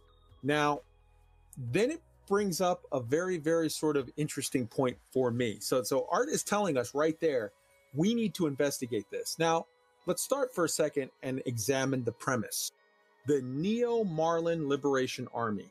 Let's do a little class for those new people to Elite that don't quite know what that means. So, Marlin was the chick who was this sort of genius, charismatic leader type person who founded the empire. She was sick of the corruption and the, you know, businesses running stuff and taking advantage of people that was rampant at that time frame in the early exploration of space uh, that was by the Federation. And so she got a group of followers and hopped up on ships and flew off to Achenar. Achenar was so far away at the time that they were kind of not be messed with by anyone. And she had this idea of building this utopia where everybody was going to be chill and it was going to be very uh, kind of a funky commune. Cool. We all work for the greater good and nobody's taking advantage of anyone kind of a thing. Then she got murked by her brother. And this isn't sort of official, but it's unofficial that's so well known everybody knows it. She got murdered by her brother who immediately threw all of her hippy dippy ideas of let's be chill with each other out the window and instituted a empire of I am in charge and all of my progeny will be in charge and I am the king and the emperor and the whatever and we're going to have slaves and we're going to do this and we're going to do that and we're going to do whatever. So a neo Marlin liberation army you're looking at sort of a leftist group that is looking to try to get rid of the ideas of like slavery and this tie to the empire where a lineal, a, a- family line will rule over people. They want to get back to being sort of chill and hippie like. If that is the case, and that's who these people are, why the hell would they pick Aisling Duval to be the first person they attack? The only person of all of the Duvals that's like, hey guys, let's end slavery and sort of be nicer to people. That makes absolutely no sense. This story does not hold water. So maybe either A, the NMLA is a front for, you know, Thargoid uh, in, uh, infected, infested, whatever, you know, people that are doing stuff behind the scenes for their own agenda, or B, it's this is a lie and it's something else, or C, there's some part of this. I don't know what it is. It's too early in the story, but there's some part of this story that does not make sense. And then you add in the fact that they have access to military grade weapons with Thargoid caustic damage. There's stuff in here, and he's telling us this is not okay. We're going to throw you a vague story that doesn't make sense, and oh well, that's it. He's saying there's more coming on this story soon about this NMLA. He wants us to dig into this. He wants us to investigate. Arson, bring up the the the uh, picture from 35 minutes and 20 seconds into the stream. I want to I want to point out something. They did this stream, and in it, they made a very particular point of like stopping the talking, and every once in a while going back to the station. Bruce kept going back to rescue people. Now, the first time he did it, they had it to where it was in the camera mode where you couldn't see, you know, it was in the external camera view because uh, Art was covering the camera work. But the second time they did it, you see what is right up there on screen. Even though he pulled into Garrido Market Station, you see very clearly that the station is mislabeled as Louis de la Metalworks XXXXX. Now, Louis de la I looked this up. It's named after a French astronomer from the 1750s who observed over 10,000 stars from the Cape of Good Hope, which is in now what is modern South Africa. He mapped 13 constellations. So, uh, in the show notes, we will have the Wikipedia for Nicolas Louis de la Cal, and I'm I'm sure I am, uh, you know, murdering that name. But guess what? We've we're two and zero and rescuing it from the German, so I can pronounce it however the hell I like. Uh, this to me seems like a super super obvious clue where they're saying like, "Hey, dig into stuff." Now, Mgram was asking just a little bit ago, like, "Hey, do, do you think we can look into this now?" Whatever. I think that's a clue that people should be looking into now.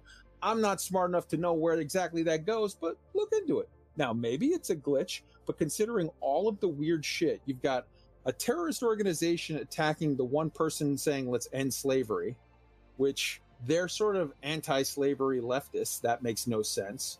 You've got Thargoids, you know, weaponry doing weird damage. You've got the false reports. You've got all kinds of weird shit.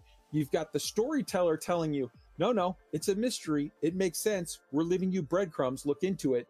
And they put out a stream where they made a point of showing the one time they showed his screen. And I, I'm, I'm hearing reports that if you go, because I've looked into it a little, the first time you go, you show Garrido Market. The second time you go, you show this Louis de la Cal. I'm waiting for some smart people to look into this shit and give me an answer. What do you think? Where does this go? There's breadcrumbs here. Let's follow them. All right. Let's start with Jez. Your thoughts on all of this?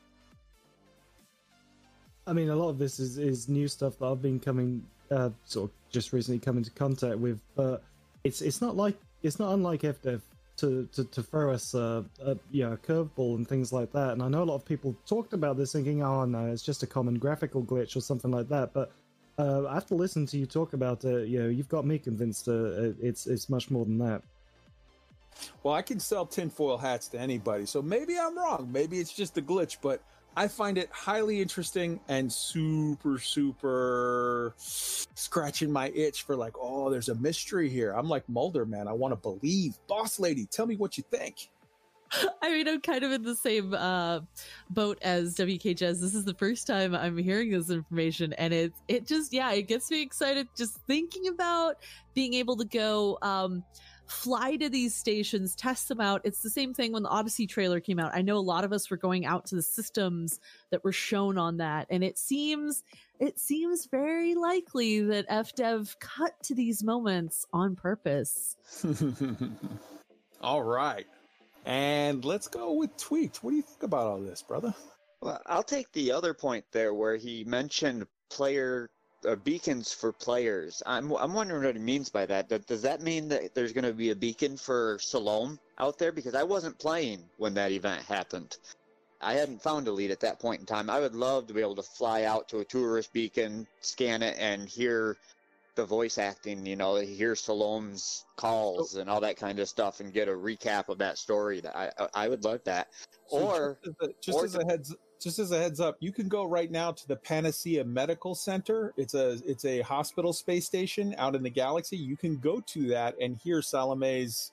Uh, she has her whole recorded. If you've if you're hearing this, that means I'm dead. And then like five or six pieces. Here's my story. But I'm Very I'm sorry, I, I interrupted you there. Hop, uh, go ahead and continue. Tweak. No, I was just going to say I know something else that FDev used to do, and I think they have subsequently stopped doing. But when commanders who have played the game for a while would pass away in real life, there are a couple different occasions where there is a memorial in space for Mhm. for that commander, and I'm wondering if they're going to honor the commanders in that way again. If they're going to just start being able to approve that kind of thing again, that would be very cool. I think more what it was referring to is there used to be a bunch of weird little beacons that had little mysteries and little things that would point you in places. And I think he's talking about putting in some of that stuff. As far as the station naming, that's more of a memorial type thing or a, like a special thing of like you've got Obsidian Terminal that's, you know, obviously uh, acknowledging the work that Obsidian Ant has done with regard to the game. And, and, and, and I think maybe that's more along the lines of like, wow, we're gonna you know honor uh you know jez for this amazing uh live stream where he raised a bunch of money for special effect or or, or plater for you know the you know the stuff that he's done or different different people in different ways like that. I think those are two one is adding in a, a kind of group of mysteries for fun stuff funsies for us to play with. And the other one is more of a, a special kind of a this is you know for you as a as a memorial type thing. Um let's see arson your thoughts Uh, I don't have anything to say about it. I'm trying to see if I can get it to trigger it at this other station that I'm at At right now. Um, CO so far, Kowski. yeah, I'm not even gonna try. Uh, but uh, so far, no go, which just raises it. Like I don't have a passenger cabin, so I've called my fleet carrier. So I'm gonna keep trying to do that in the background and see if we get some you can you can actually buy passenger cabins at those stations they make it to where you can buy them it's the Oh. one thing you can buy Fantastic! Thank you for saying that. you're welcome Meanwhile, I'll be experimenting. Continue on. beautiful uh and did i hit roy i don't think i hit Not roy. yet. Not yet. roy hop in here brother Hmm, Yeah, a GG. couple things. Uh, for me, the thing about the tourist beacons, w- where I thought about with that is, um, there's already a mechanism in the game that you know, uh, to a degree, motivates exploration because you get to put your your name on something that you found.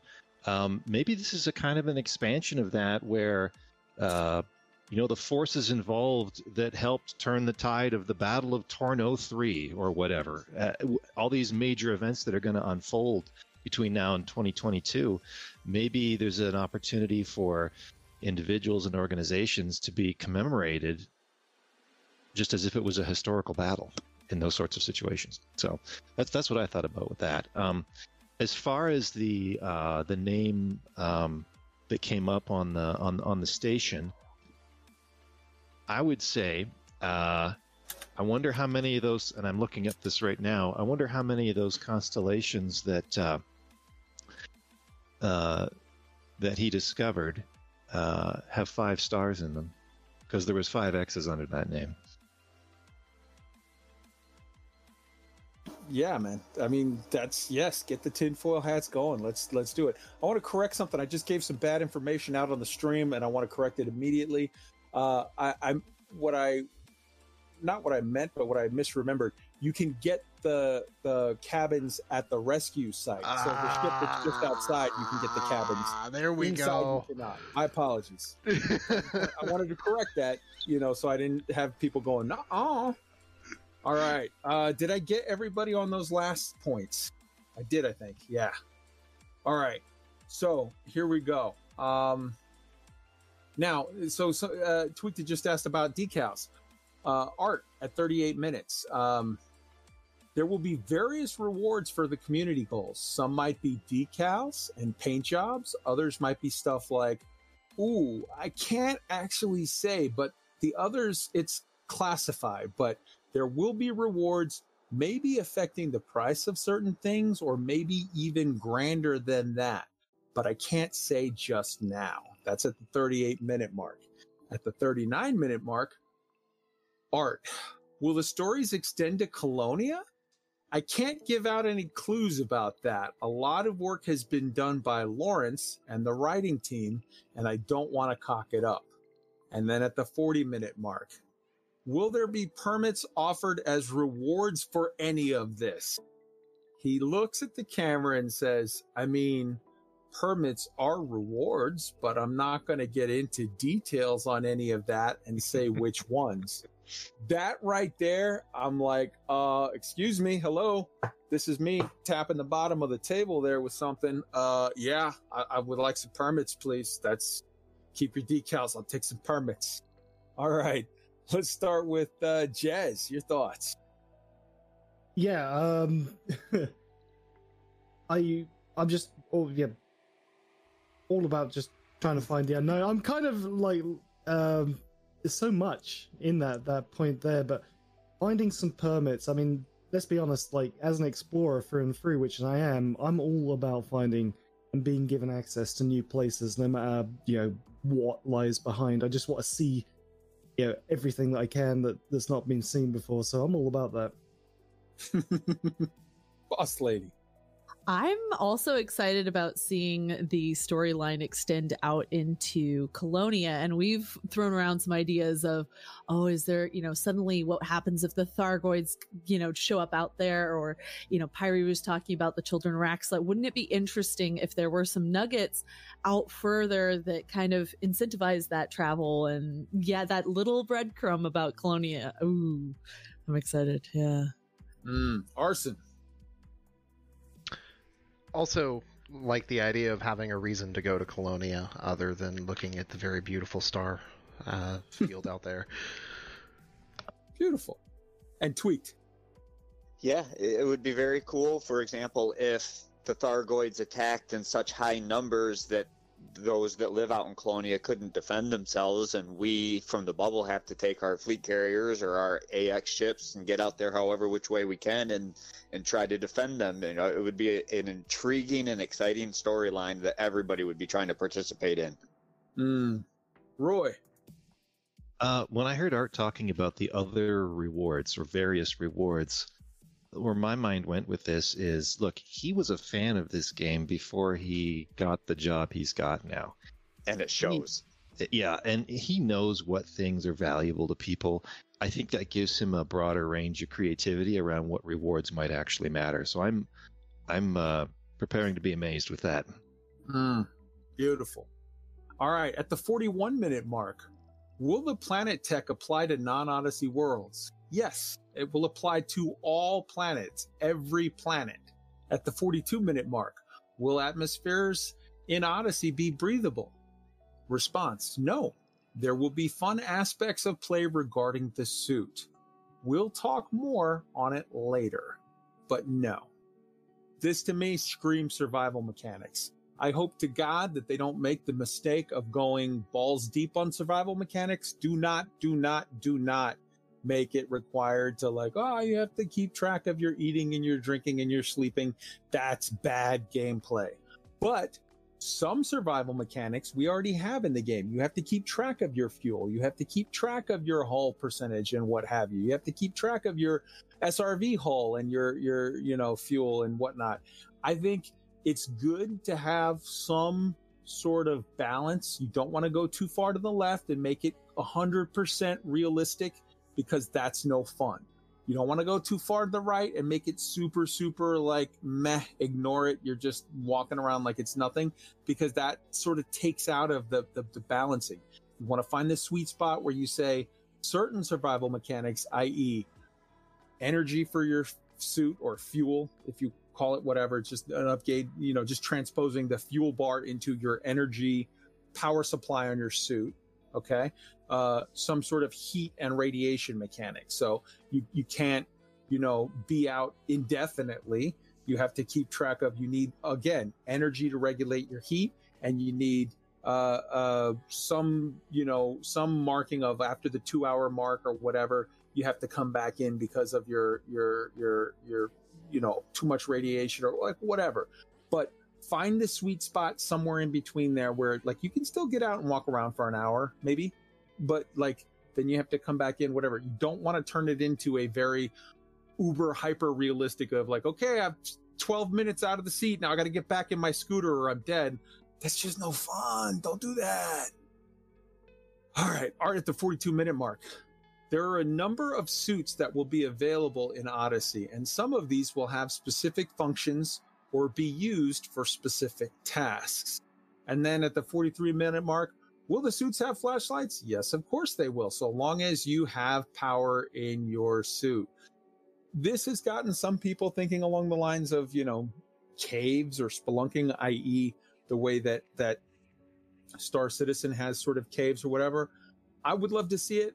I don't think that we've seen anything just yet that indicates that, but I think that this would be something when they say various uh what did they say various new locations or whatever that to me would scream out when you say like okay if you were talking about putting caves or or, or tunnels or something in in in planets that would scream out as a thing to absolutely look into at that point so let's start with boss lady b your thoughts on those points Oh, this there's so much to delve into right there. Oh, we get flashlights. Yes. Um I think that the different suits with different functionality is exciting because it takes what we have with different ships in the game and having a ship for this or a ship for that. Uh, I think it's important to have the kind of customizing what you're doing, having the gear for it. And then I agree. I think that there's going to be something with the battery running out because we already have the fuel. And then are we going to have a version of the fuel rats to save people whose suits are low and, you know, somehow oxygen replenishing? Is there going to be that player to player kind of hooking up and um, connecting? So there's, oh, this is a rabbit hole of, of exciting possibilities. Yeah, right on. All right, Jez.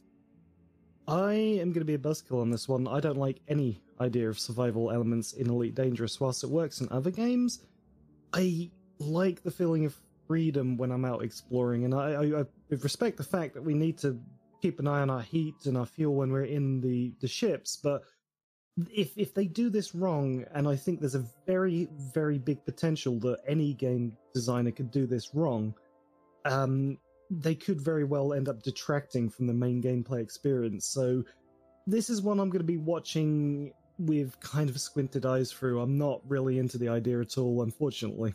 I I completely agree with you uh, that this is a pit trap that I hope they don't fall into and go overly realistic.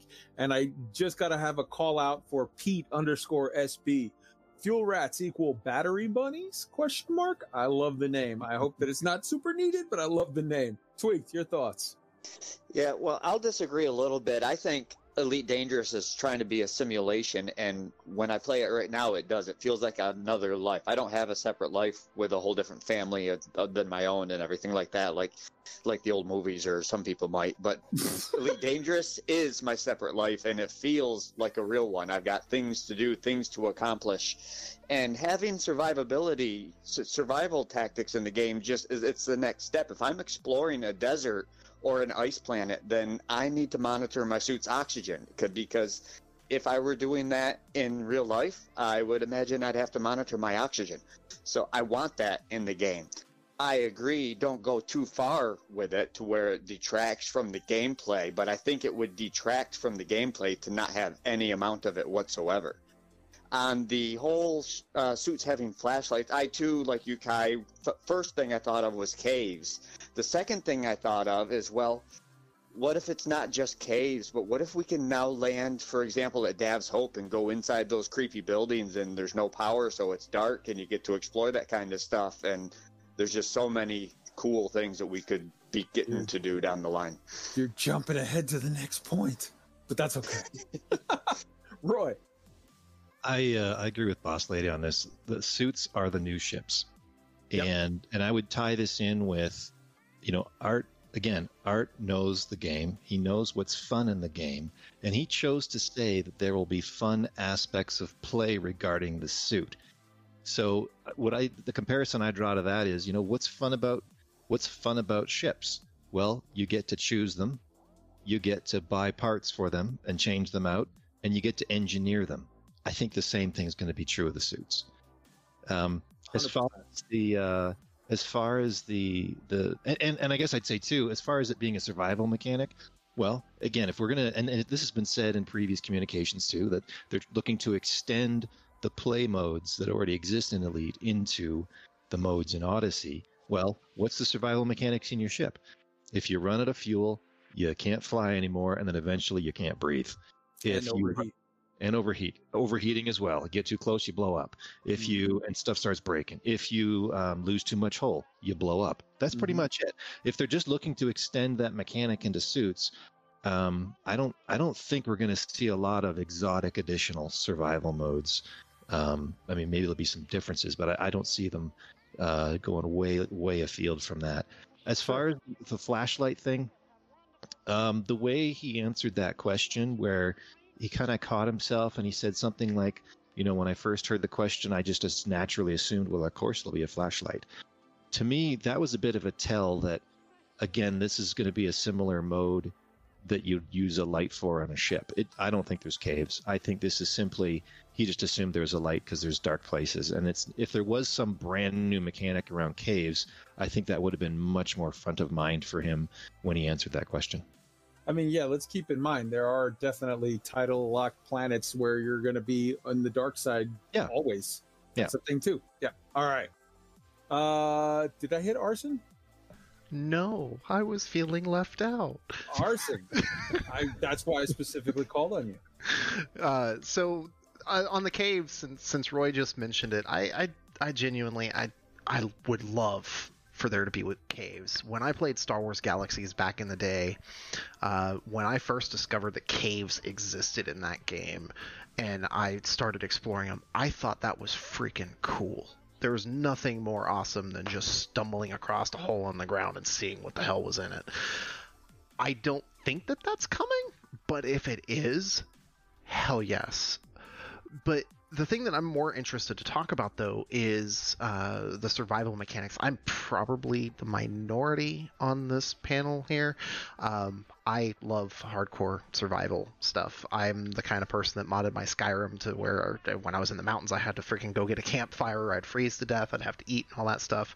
Now, for Elite, I really genuinely feel that that level isn't really necessary because our ships are so massive, even the smallest ones, that it is totally believable that I could put enough food in a cabinet somewhere to feed myself for years and years and years and never have to go anywhere to get it. But I absolutely want to have uh, limited reserves like the fuel and the heat management and, and all that for my suit. Okay. Um, one of the things I this is a slight offshoot, but it has to do with the suit and survival. I really, really, really want to see the jetpacks and the fuel for those be our key survival thing because I want. And I, I hope our jetpacks aren't just uh, hop off a little ledge and cushion our fall. I want to fly around like they fly around in Star Wars as the damn Mandalorians and rocket troopers.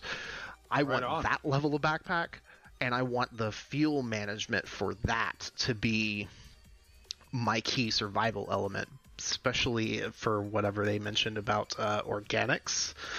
Um, if some of those might try to eat me, I feel like my jetpack fuel is my survival mechanic. so All that's right. where I'm at. All right. So moving to the next point.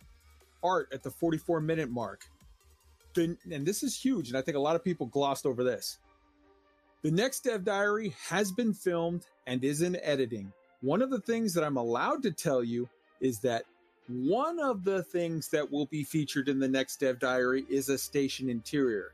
It will be the first time you will get to see a station interior from a first person perspective. Quote, and I think it will give you all an idea for a lot of the things we are aiming for and what the devs are working really hard to put together. Some of this will be procedurally generated, but a lot of this is going to be handcrafted. We're working on a lot of locations here, and it's an awful lot of work. Art at the 45 minute mark. I push really hard, really, really hard today. I wanted to end this stream with the announcement date of the next Dev Diary, but it's still being worked on. We'll have further information on that very soon. All right, so what that tells me is a couple things. Number one, we were told that one of the dev diaries was going to be on locations. Locations. Okay.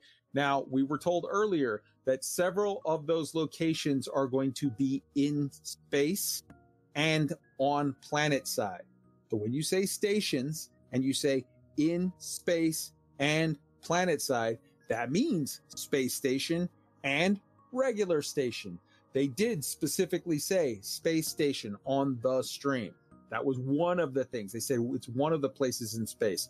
I'm at a loss to figure out where the other places are, but since we know that a dev diary is coming up that's all about locations, and we know that he said, Art said specifically here that the next dev diary is going to feature a location, specifically space stations, among other lo- uh, other things. I could say, or I, I I submit that what they're telling us here clearly is the next dev diary that we're probably going to get announced next week, a date and time for, is going to be about locations. And what he told us very clearly here is that this one in the space stations, the first person perspective is going to give us an idea of a lot of the things that they're aiming for. I think what he's telling us here is it, we're going to see a bar location. We're going to see some sort of, you know, uh, like hub, player hub where you get together for group missions. I think we're going to see a lot of hints here on the location stream that will give us kind of the breadcrumbs of what's coming later on the gameplay loop streams. We're going to see a lot of the how, you know, in this one that's about locations, it's going to give us hints about the whole player interactivity stuff. Um, so, and I think, like I said, I think next week you're going to hear about, okay, it's coming on this day at this time. I think you're going to hear it announced next week. And I think you're going to actually see the thing before the end of the month. All right. Your thoughts, Arson? The fact that they confirmed stations, uh, that made me happy. I was really, really, really hoping for both stations and ship interiors, but I knew I was being greedy with that, and I genuinely was like, okay, I, I'm gonna set the expectation that both of those may come later on in the year. But when they straight up said stations, that just blew my mind because it was a hope, but not an expectation, and the more than anything, I am looking forward to. I, I hope, I really hope that they have CZs that you can fight on foot inside the stations when a station is being fought over. That is something that I've wanted to do ever since my first CZ. And Shit hot. yeah. That sounds great. All right, Roy, your thoughts? So I've been looking for a spot to bring this up, and maybe this is it because it's about the stations. Uh, the thing that's that I've been wondering about with with how are we going to interact with the station, and this has been brought up by numerous people, is are we going to be replacing, for example, the way we go and get missions with simply now we just have to wait five more minutes because we have to walk to go do what is you know we're going to do. Um, I'm really looking forward to seeing how they've solved for that. Hmm. How, how does it make it compelling? To, I mean, yes, it'll be pretty, and it'll be exciting to walk around and get the scale, and I'm sure there'll be lots of beautiful things to look at. Um, but if all you're doing is, you know, sometimes when you play this game, you're grinding some stuff out, and it's about efficiency and time. Uh, and then other times it's it is about really enjoying the beauty of it and taking it easy and hanging out with Oh. friends and so forth. I'll So make, you, I'll make you a bet right now, Roy. Yeah. Twenty dollars. I got twenty dollars if you want to take me up on it. That says all the missions you get now from the board, you still get from the board. The only thing that you're going to get from actually walking down and doing whatever, all the stuff that you get now, there's no reason for them to change how you get that. You're going to still get it the exact same way. The new content, the missions of walking around on foot, the parts about buying, so like buying modules for your ship still going to be on the board just the same way it was buying modules on your suit is going to be going to the walking into the store and hello sir let me pick up some fucking jet blasters or whatever i think it's going to be that yeah, you just took my point. I, I was going to Oh, say sorry.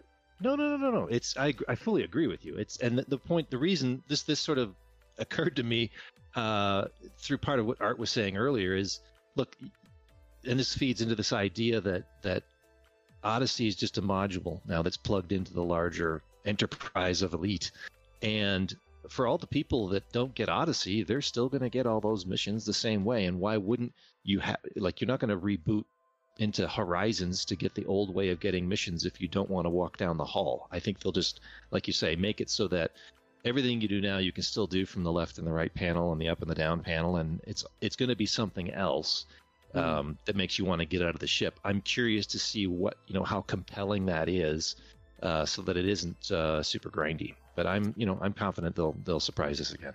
Now, what could be good, and I'm seeing from the stream, is you could get all the same missions that you get right now the same way. But what if there were alternative new mission givers where it's like, hey, this shady guy in a bar has a treasure map type mission or whatever? That could be cool too, as an augmentation, not a replacement for existing game loops. Well, and I think we've been a bit spoiled. I mean, I play lots of other games where you have to go into the city or the dungeon or the the whatever and walk to the guy or the gal and get the thing. You know, like that's normal. And we've been a bit spoiled, I think, in that we could sit and go click, click, click with our HOTAS and have five missions lined up. So All right, tweaked. Yeah, on, on that point, I'm actually good with it. Either way, really, if they keep it as is on the menu, give you that option. But if they change it and make me walk down the hall and see the mission giver and talk to the different you know, factions and and go immersive like that, I'm totally fine with that. Uh, I again, I'll reference Red Dead playing the single player. You walk around and you talk to NPCs all the time. You get missions from NPCs, and I was totally immersed with it. And if Elite wants me to do that, I am confident that I will have nothing but fun with it. Uh, I'm really excited for this one if it's going to show. I mean, I think I said earlier, previously they had only said social hubs and, and then another article referenced planetary landings. This is the first time they've come out and said space stations, which I am super intrigued and excited to see what this is going to look like and what kind of gameplay we have. Because again, I'll reference their statement about the ship interiors where they said they wanted to focus their attention to where there was more valuable gameplay, which Mhm. implies that there is going to be some kind of valuable gameplay on these stations. Boss lady.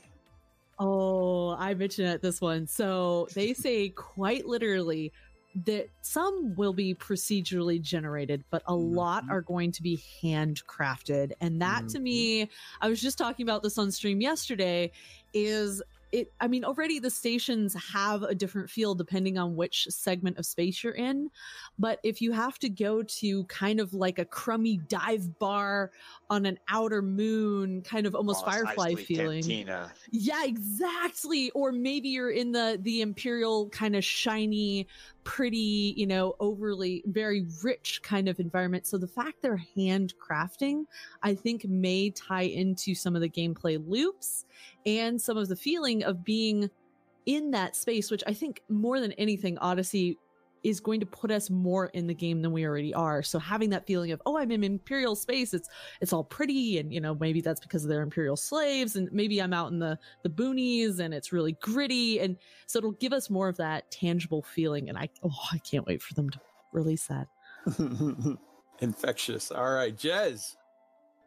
Yeah, um, out of all of that, I completely agree with the missions thing. Um, having enhanced mission features by getting off your ship would be great, but keep with with what you know as well. But uh, from no, I don't like comparing all of these games, but this one feels real valid. When they're talking about handcrafting and, and a mix of handcrafting and procedural generations, one thing that I've noticed playing Star Citizen is the the areas inside are like, oh, and then it's, it's, it's amazing but easy to get lost in. And then on the other scale of that, you got No Man's Sky, where it's all very static and predictable. You've been to one, you've been to most of them, but I get the feeling that by them going with the mix of the two, it's going to hit that sweet spot. They're going to go with familiarity, but also those set pieces, those things that make you just go, mm, mm, you know? Yeah, man. Beautiful. All right. We're going to run the gambit and get to the end of the stream here. I'm going to hit a bunch of points and then we'll do a roundup. Ready? Here we go. Um, number one, Bruce at the 46 minute mark. I see people in chat asking about new ships. That is yet to be confirmed. We cannot tell you just yet. I'm going to assert that you don't say that if the answer is no. Obviously, the answer is yes, because as a company, you don't put out a $40 game about flying spaceships and say, we don't have any spaceships for you just now. You give people spaceships. But I think Bruce more or less, I love, I love Bruce. Bruce is an awesome guy. And Bruce is the guy that will give you the wink, wink, nudge, nudge and say it without saying it. I think right there, he just said, absolutely, you're getting new ships. You know, uh, we can't confirm it just yet. We can't. okay, yeah, we're getting new ships. Duh. All right, Art, 47 minutes. Again, he was asked about the Thargoids. And again, he said, everyone will get content. I'm telling you, my AXI brethren, it's not seven months that you're going to have to wait. Trust me, it's coming very, very soon. And when it comes, it's coming harder than you've ever had it before. You're going to be so psyched, you're not going to know what to do with yourselves. Trust me, it's coming soon. Art, 49 minutes. We may be adjusting CGs to account for fleet carriers. Of course, you're going to have to.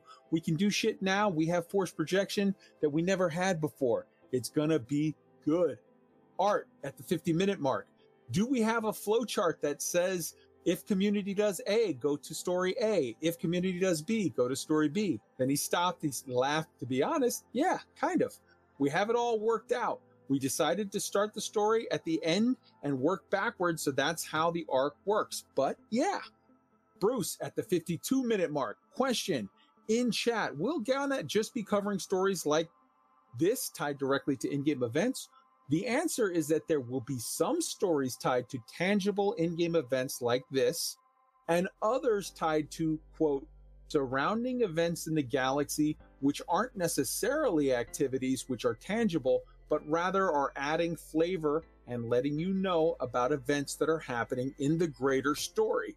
But what we wanted to be mindful of is to avoid uh, encouraging people to go somewhere and look for something if there's nothing there. It's not something tangible. If it's not something tangible, we will also try to make that clear in the article. Uh, so what he's saying there is the quote fluff it's it's going to be back. We're getting story to make the whole galaxy richer, to make it more alive, the political stuff and all that shit. But they're going to make sure that they don't send you out looking for Gan Romero's ship if there's no ship out there. All right, let's start with Tweaked. Your thoughts on all this? Uh, where do we even start with that? There's just so much new ships. I hadn't even considered with all of Odyssey coming and now all of this coming, the thought of new ships hadn't even crossed my mind. Now I'm kind of wondering, geez, uh, yeah, go fill up on mats because there's going to be new ships to engineer. Can't wait. Just, just Beautiful. so much good stuff coming. Beautiful, arson. Uh, I'm. And Roy. um, let's see. Uh, I think I think what I would say about this is, uh, you know, read my lips. Thargoids are coming. That seemed pretty obvious. Um, and gosh, what else? There's they were bursting to tell us more. I, I I'm hmm. just yeah. They're gonna yep. there's there's gonna be so much stuff coming out in the next few weeks. They were just like on the edge of their seat, hopping up and down, bursting to tell us more. So that was that was fun to see. Okay, let's try Arson again. See if his Discord is playing nicer. Is it playing nice now? Yes, I hear you. Excellent. Okay. So one of the things, Boss, Boss I'm kind of backtracking just a slight bit here, but Boss Lady uh, mentioned uh, the handcrafted stuff, and when she was talking about it, it made me think about the article that came out today about the upgrading of the outposts for fleet carriers. And I'm wondering if those we're going to see the exteriors of these and start to get hype for what they look like. But I've always wanted uh, to see outposts be expanded significantly because if you look at them, they're all modular and they're procedurally generated and laid out, but they're really limited in uh, how many parts are put on them. Some of my favorites that have the uh, the most awesome combinations are scientific outposts. I'm super curious to see if the new updated outposts with the new large pads are gonna be really, really badass places and specifically designed as these new player hubs that we've been hearing about. Beautiful. Boss lady. Oh man, now now my brain's thinking about the uh the generation ships, the scientific. Oh my goodness, this is a total rabbit hole. Yeah. Um I just I think that it was really lovely to break all of this down into pieces because like you said there's there's a lot more to come and they're bursting to tell us all this information and even just in that one live stream we had to really chunk it down into different sections just to absorb all the information so I'm really excited for what's what's coming up and what they haven't said yet. Oh, Jez. Yeah, yeah, yeah. Um, for what they haven't said is a great point. I was thinking that too because remember how we we broke the news? It was like Braben being a bit cheeky on a, a was it a Gamescom? Yeah, when we was getting into the Thargoid stuff. So they don't, you know, it's what they they we read between the lines. But I was kind of thinking one thing on all of those points when it comes to new ships. Uh, think of the Drake meme here, like, eh. but I'm really like, what about more SRV type stuff? That, that's the ah for me. So hopefully, but throwing this out here, one thing I wouldn't put past FDev with what they're doing now is before Odyssey came out, if they're going to retool some stations, what if they was like, oh, yeah, okay, so we're going to give you a preview on what inside of a ship or inside of a place is like? I wouldn't put it past them. Now, yeah, don't get too hyped on that, but you know, wouldn't it be cool if they just kind of put that little thing in there before you know Odyssey came out? But we'll we'll see. I'm I'm rose tinted glasses on that one. Mm, beautiful stuff. All right, so that is our summation of just the stream, and that took some time. But like I said, I think there was a lot in there. I don't know, just just a one word answer, show of hands. Did in us going over this, people on the stream put in now? Is there anything that you didn't know that you heard that you're like, wait, what? And and I'm gonna go through. Roy, was there anything that you heard here that you were like, holy shit, I didn't catch that? Uh, yeah, there's there's there was a few things for sure. Um, arson. Oh, oh. yep. So, No, yep. Yeah, arson. Uh, yes, absolutely. I I heard something new I hadn't heard before. Boss lady. Oh yeah, a lot. Tweaked. Yeah, definitely, no doubt. And Jez. It's a clean clean sweep. It's a yes. so like I, I, we're a bunch of people that are kind of more than casually interested in the subject we all watch the stream and yet when you break it down and go line by line and take some time to really absorb it there's more even there than we caught so i i hope that people are gonna find this information and go like oh shit man i'm even more excited now so I, I i hope you guys like it all right so next up in the chronology was they posted the post, uh, the forum post. It was posted by Paul yesterday at three in the afternoon uh, Eastern time. Okay, and it says greeting commanders, yada yada yada. You know, CGs are back. All the stuff that we've already said. Okay, cool. Uh, but I want to make sure that I highlight a couple of points. Um, let's see here. The dedicated team, of course, Galnet's back. Ba ba ba. The glimpse. Ba ba ba. Roland action. Today's Galnet.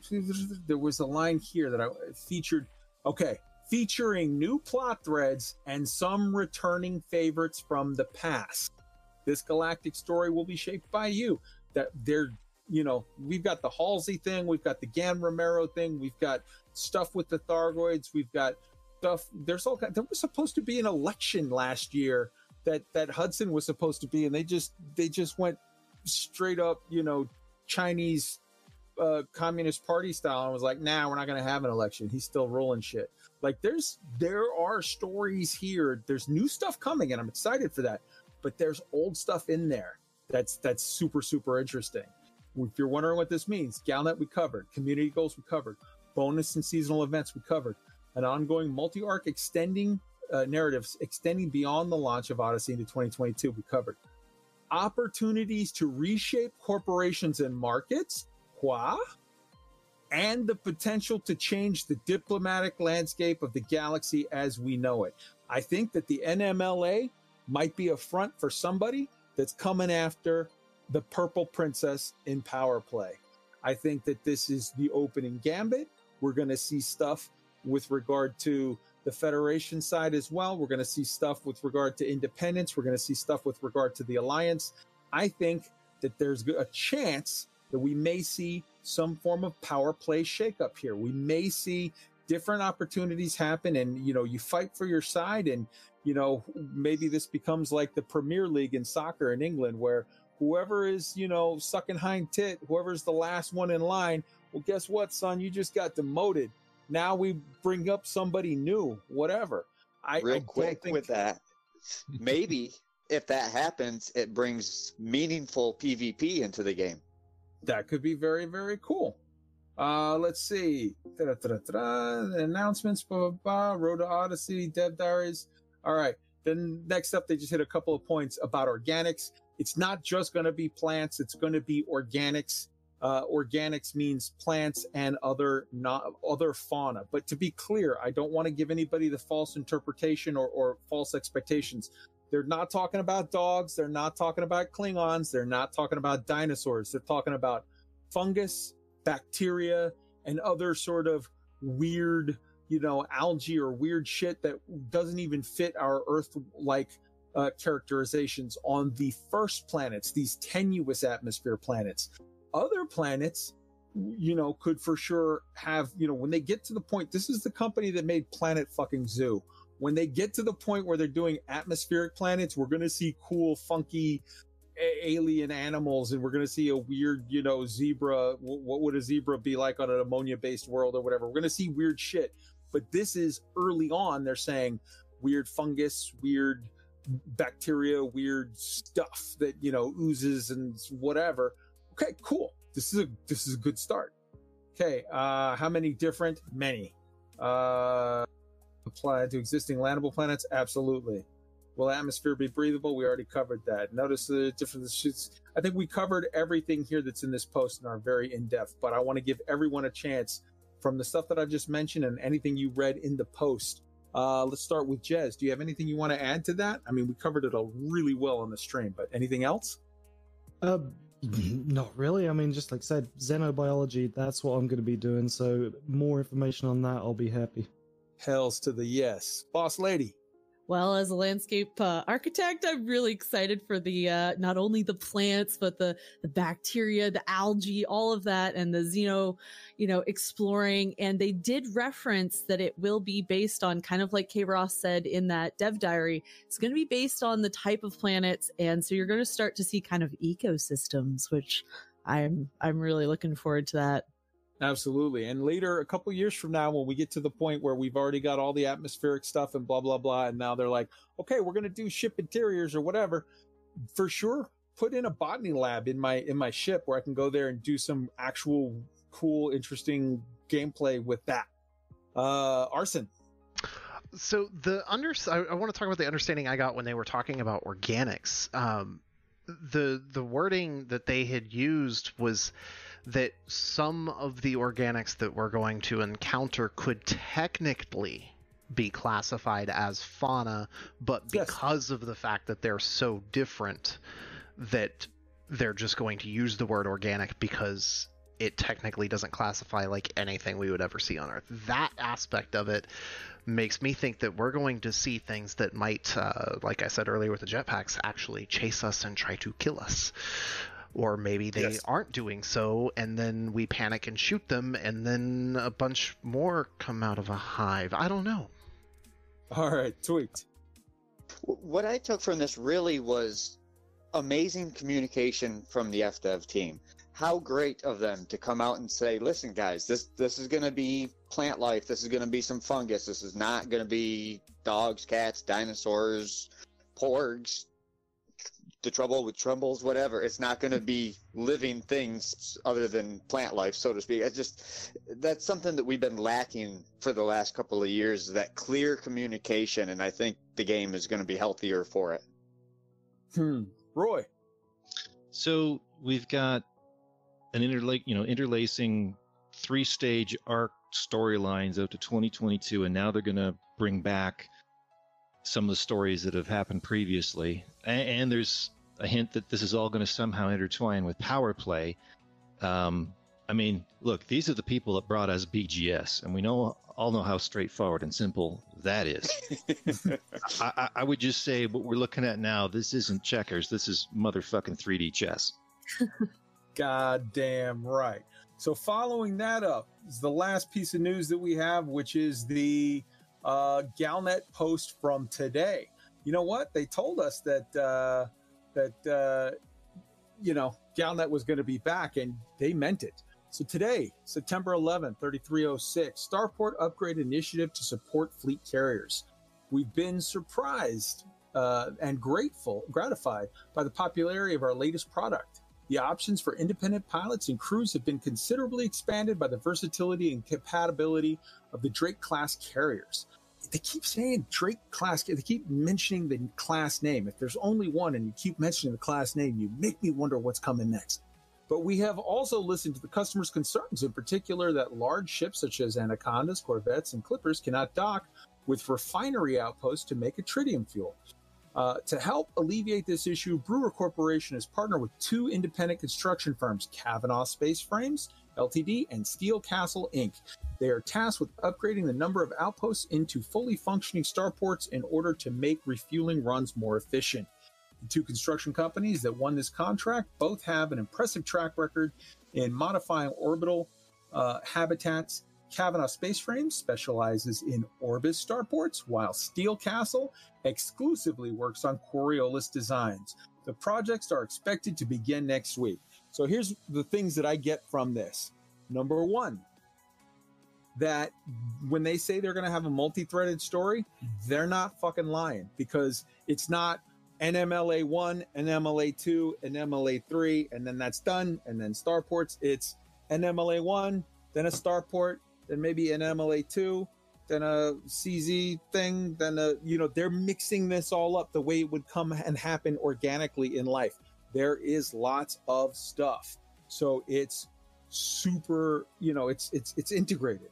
Number two, they're giving you the classic choice here. You can run for party A or party B, and party A is going to make Orbis, and party B is going to make Coriolis designs. That's cool. It's it's some you know. Again, they said players are going to get to decide. Well, you decide now. That may not seem like an important thing to you, but it's flavor. It's adding to the soup. If I like a certain kind of station over another, now me personally, this is just me personally, could not give less of a shit. Don't care. I like them both. Whatever. Make, make whatever. But to some people who are super into the aesthetics, that might be an important thing. Maybe the next thing, right? Maybe Boss Lady B is all about this choice. And the next thing, she doesn't give a shit, but I'm all about it. That's the beauty of this. When you have a complex system, different people are going to key in on different things. And when you vary it up this much, you're going to give people stuff that they like. And it's like, all right, awesome. Uh, I think that's that's a beautiful thing. Let's start with Arson. Your thoughts on this uh, Galnet post? So, as you were talking about it, I didn't realize that the different manufacturers specialized in the two main different types of starports that we saw, and I started thinking about that. Uh, the idea of them popping up CGs and being like, okay, it's time to uh, choose what model uh, you want for these particular locations. Uh, or does one win out contracts on all of them? Or are we going to see CGs for each individual area and upgrading uh, either in parallel simultaneously or uh, as, as a whole, one station at a time? the potential, again, I look forward to some more uh, the ringy ones they're they're my favorites. Beautiful, Jez. Yeah, I'm the same way. More ringy ones because they look absolutely awesome when they're being broken apart. And let's face it, you know, that that's happening, and it's going to keep happening for the next couple of years by the looks of it. Beautiful. Boss lady. Yeah, I think what you said about, you know, there's going to be different things that people are going to key into and get invested in. And something like this, where as a, a, trader or a miner, we can get those resources and support this one over that one. I'm looking forward to this because literally we'll be invested in those exact stations because we'll help build them and decide their fate. And yeah, that's great. Roy. I, I think that this gives a hint that we shouldn't take certain assets for granted they can build up a station. Maybe they could destroy one. We've kind of gotten comfortable with this idea of they burn, then we fix them. But if they can, you know, if they're willing to modify a station to give it more features, who's to say they can't completely destroy them too? Davstot giveth and Davstot taketh away. I like it. Tweet. This is just great stuff. I was excited when I saw this today for a couple of reasons. One, it's more immersion. You're going to see the galaxy changing depending on what this probable CG decides. And on uh, just a personal greedy note, I have a new owner of a fleet carrier, and I'm gonna be in the market for buying some tritium soon because I'm not gonna waste my time going out mining that stuff. I will spend the bucks to buy it, and if there's more places where I can slide my Type 9 up there and load it up and pull it back onto my fleet carrier, then that benefits me. So this is very cool for me. Man, that sounded dirty. You're trying that to did find so places to dirty. slide your Type 9 into. Baby, I got a Type 9 for you. Oh, All right. baby. All right. Uh, The After Hours podcast. yes, that's right. This is this is Elite Week after dark. All right, so that wraps up sort of that.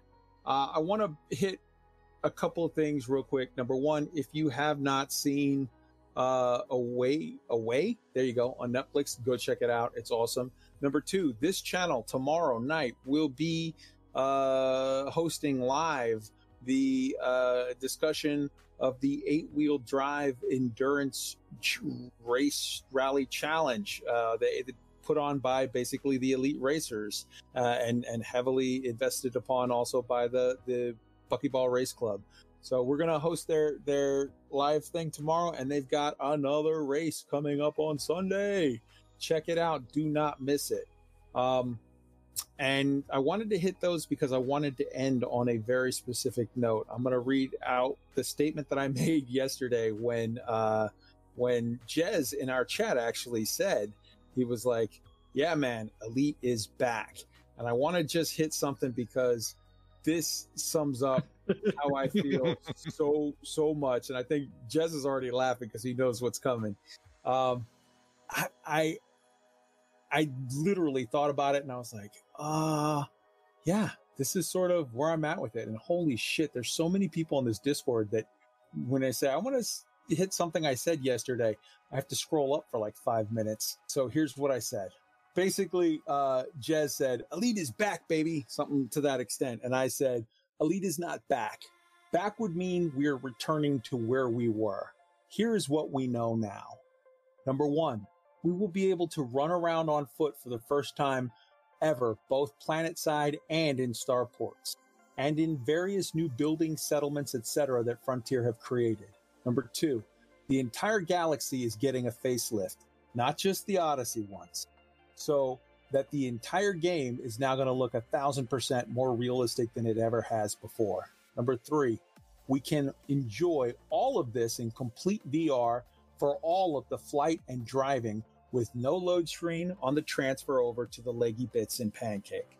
Number four, Galnet is not only back as of this morning, but as Art put it on the stream, better than ever. More stories, more tempo, those stories tied to more CGs, first one starting next week, and seasonal events, first one mentioned in Halloween, and special in game events, bonus rep weekends, special limited time events to buy a ship or get it discounted, maybe even things like the Gnosis or Salome events, question mark. Who knows? Stay tuned. Number four, there will be multiple new kinds of suits that we can kit out. Number five, there are, wait, there are not just plants, but a vast abundance of life in these new worlds that run the spectrum from fungus to bacteria to other types that defy Earth classifications on the low atmospheric worlds we are getting access to just at the start. More complex animals like dogs or dinosaurs will require more robust atmospheres for sure. Number six, all of this shit is tied together in a matrix of stories that they have planned out to extend into 2022 with several branches that we, the players, will dictate based on our actions. So the TLDR is go watch the stream if you do not uh, do not take anyone's word on it. Even if it was only half as good as it was, it's the single best weekly stream Frontier has ever done. And Elite isn't just back; it just kicked in the door, stole Star, Star Citizen's girl, and is currently sitting on its couch drinking its beer while its woman makes a sandwich after amazing sex. That's how I feel. Let's start with how you guys feel. Arson, wrap this up. So David Braben is Bowser. Fuck yeah. Tweet. Well, I gotta say this this week right here is a perfect example as to why I'm an FDev fanboy, so to speak. They've created an already amazing immersive game for us, and they've had a lot of negative press over the last couple of years, and this is just proof positive that they are going in the absolute right direction with story for the next two years and Odyssey coming, that this is the best time to be a commander in Elite Dangerous, and and they very well could make this the all-time best space game. Absolutely. Roy. I am a six year old in a candy store running around carrying a giant lollipop going la la la la la la la. I think you might want to see Tweaked about his Type 9, see if you can. Never mind. Uh, yes. Yeah, FDev have gone from somewhere that was in a dark place to you want Universal Cartographics on a fleet carrier? You got it. You want some information about VR? You got it. You want this? You want that? We're going to talk about it. And uh, basically, in my opinion, uh, Arthur coming in as the CM lead, well, he's the deep space daddy. A hundred That's all there percent. is to it. Right? Talk about listening to their community and acting upon it. It, it doesn't get any better than what they're doing right now. A hundred percent. Art, there's some stuff that I even have sort of got a peek behind the curtain. Art has been fighting tooth and nail for a bunch of more openness, more Mhm. sharing, more information, and a bunch of these specific sort of features. He has been fighting for us and the entire community management team, including starting with Al Hibbert as the product manager, uh, including Dahlia Penna, uh, including uh, uh, Arthur Tolmie as the CM lead, Stephen Benedetti as the CM, Bruce Garrido as the CM, and Paul Crowther as the CM are all fucking beautiful, amazing people who I love Yes. very, very much. They've earned a ton of respect. And I skipped Boss Lady B. Your thoughts on all this stuff? I mean, I can't say anything anybody else hasn't said other than this is just this is the best time to be a content creator in Elite Dangerous and and a gamer in Elite Dangerous and yeah, we're we're so fucking lucky. I mean, this is fucking this is just amazing.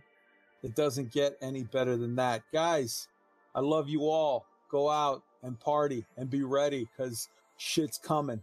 Uh, next week, look around for uh, a little notice on a on a dev diary and, and look for it to be coming soon. So um, I'm gonna leave you all with the uh, the immortal thoughts of uh, uh, Bill S. Preston Esquire and Ted Theodore Logan. Be excellent to each other. Roy, Stay safe, have fun. You earned it. Arson, Fire. uh, creepy, tweaked. Have fun, everybody, and I don't ever want to hear anybody, at least not for the next couple of years, say, I'm bored, there's nothing to do in Elite Dangerous. How dare you? Jez, As I say, be safe, be happy, be well, and be hyped. and Boss Lady B, the final words. Don't forget to stay classy, my friends. Beautiful. Arson, mute the mics and play us out, brother.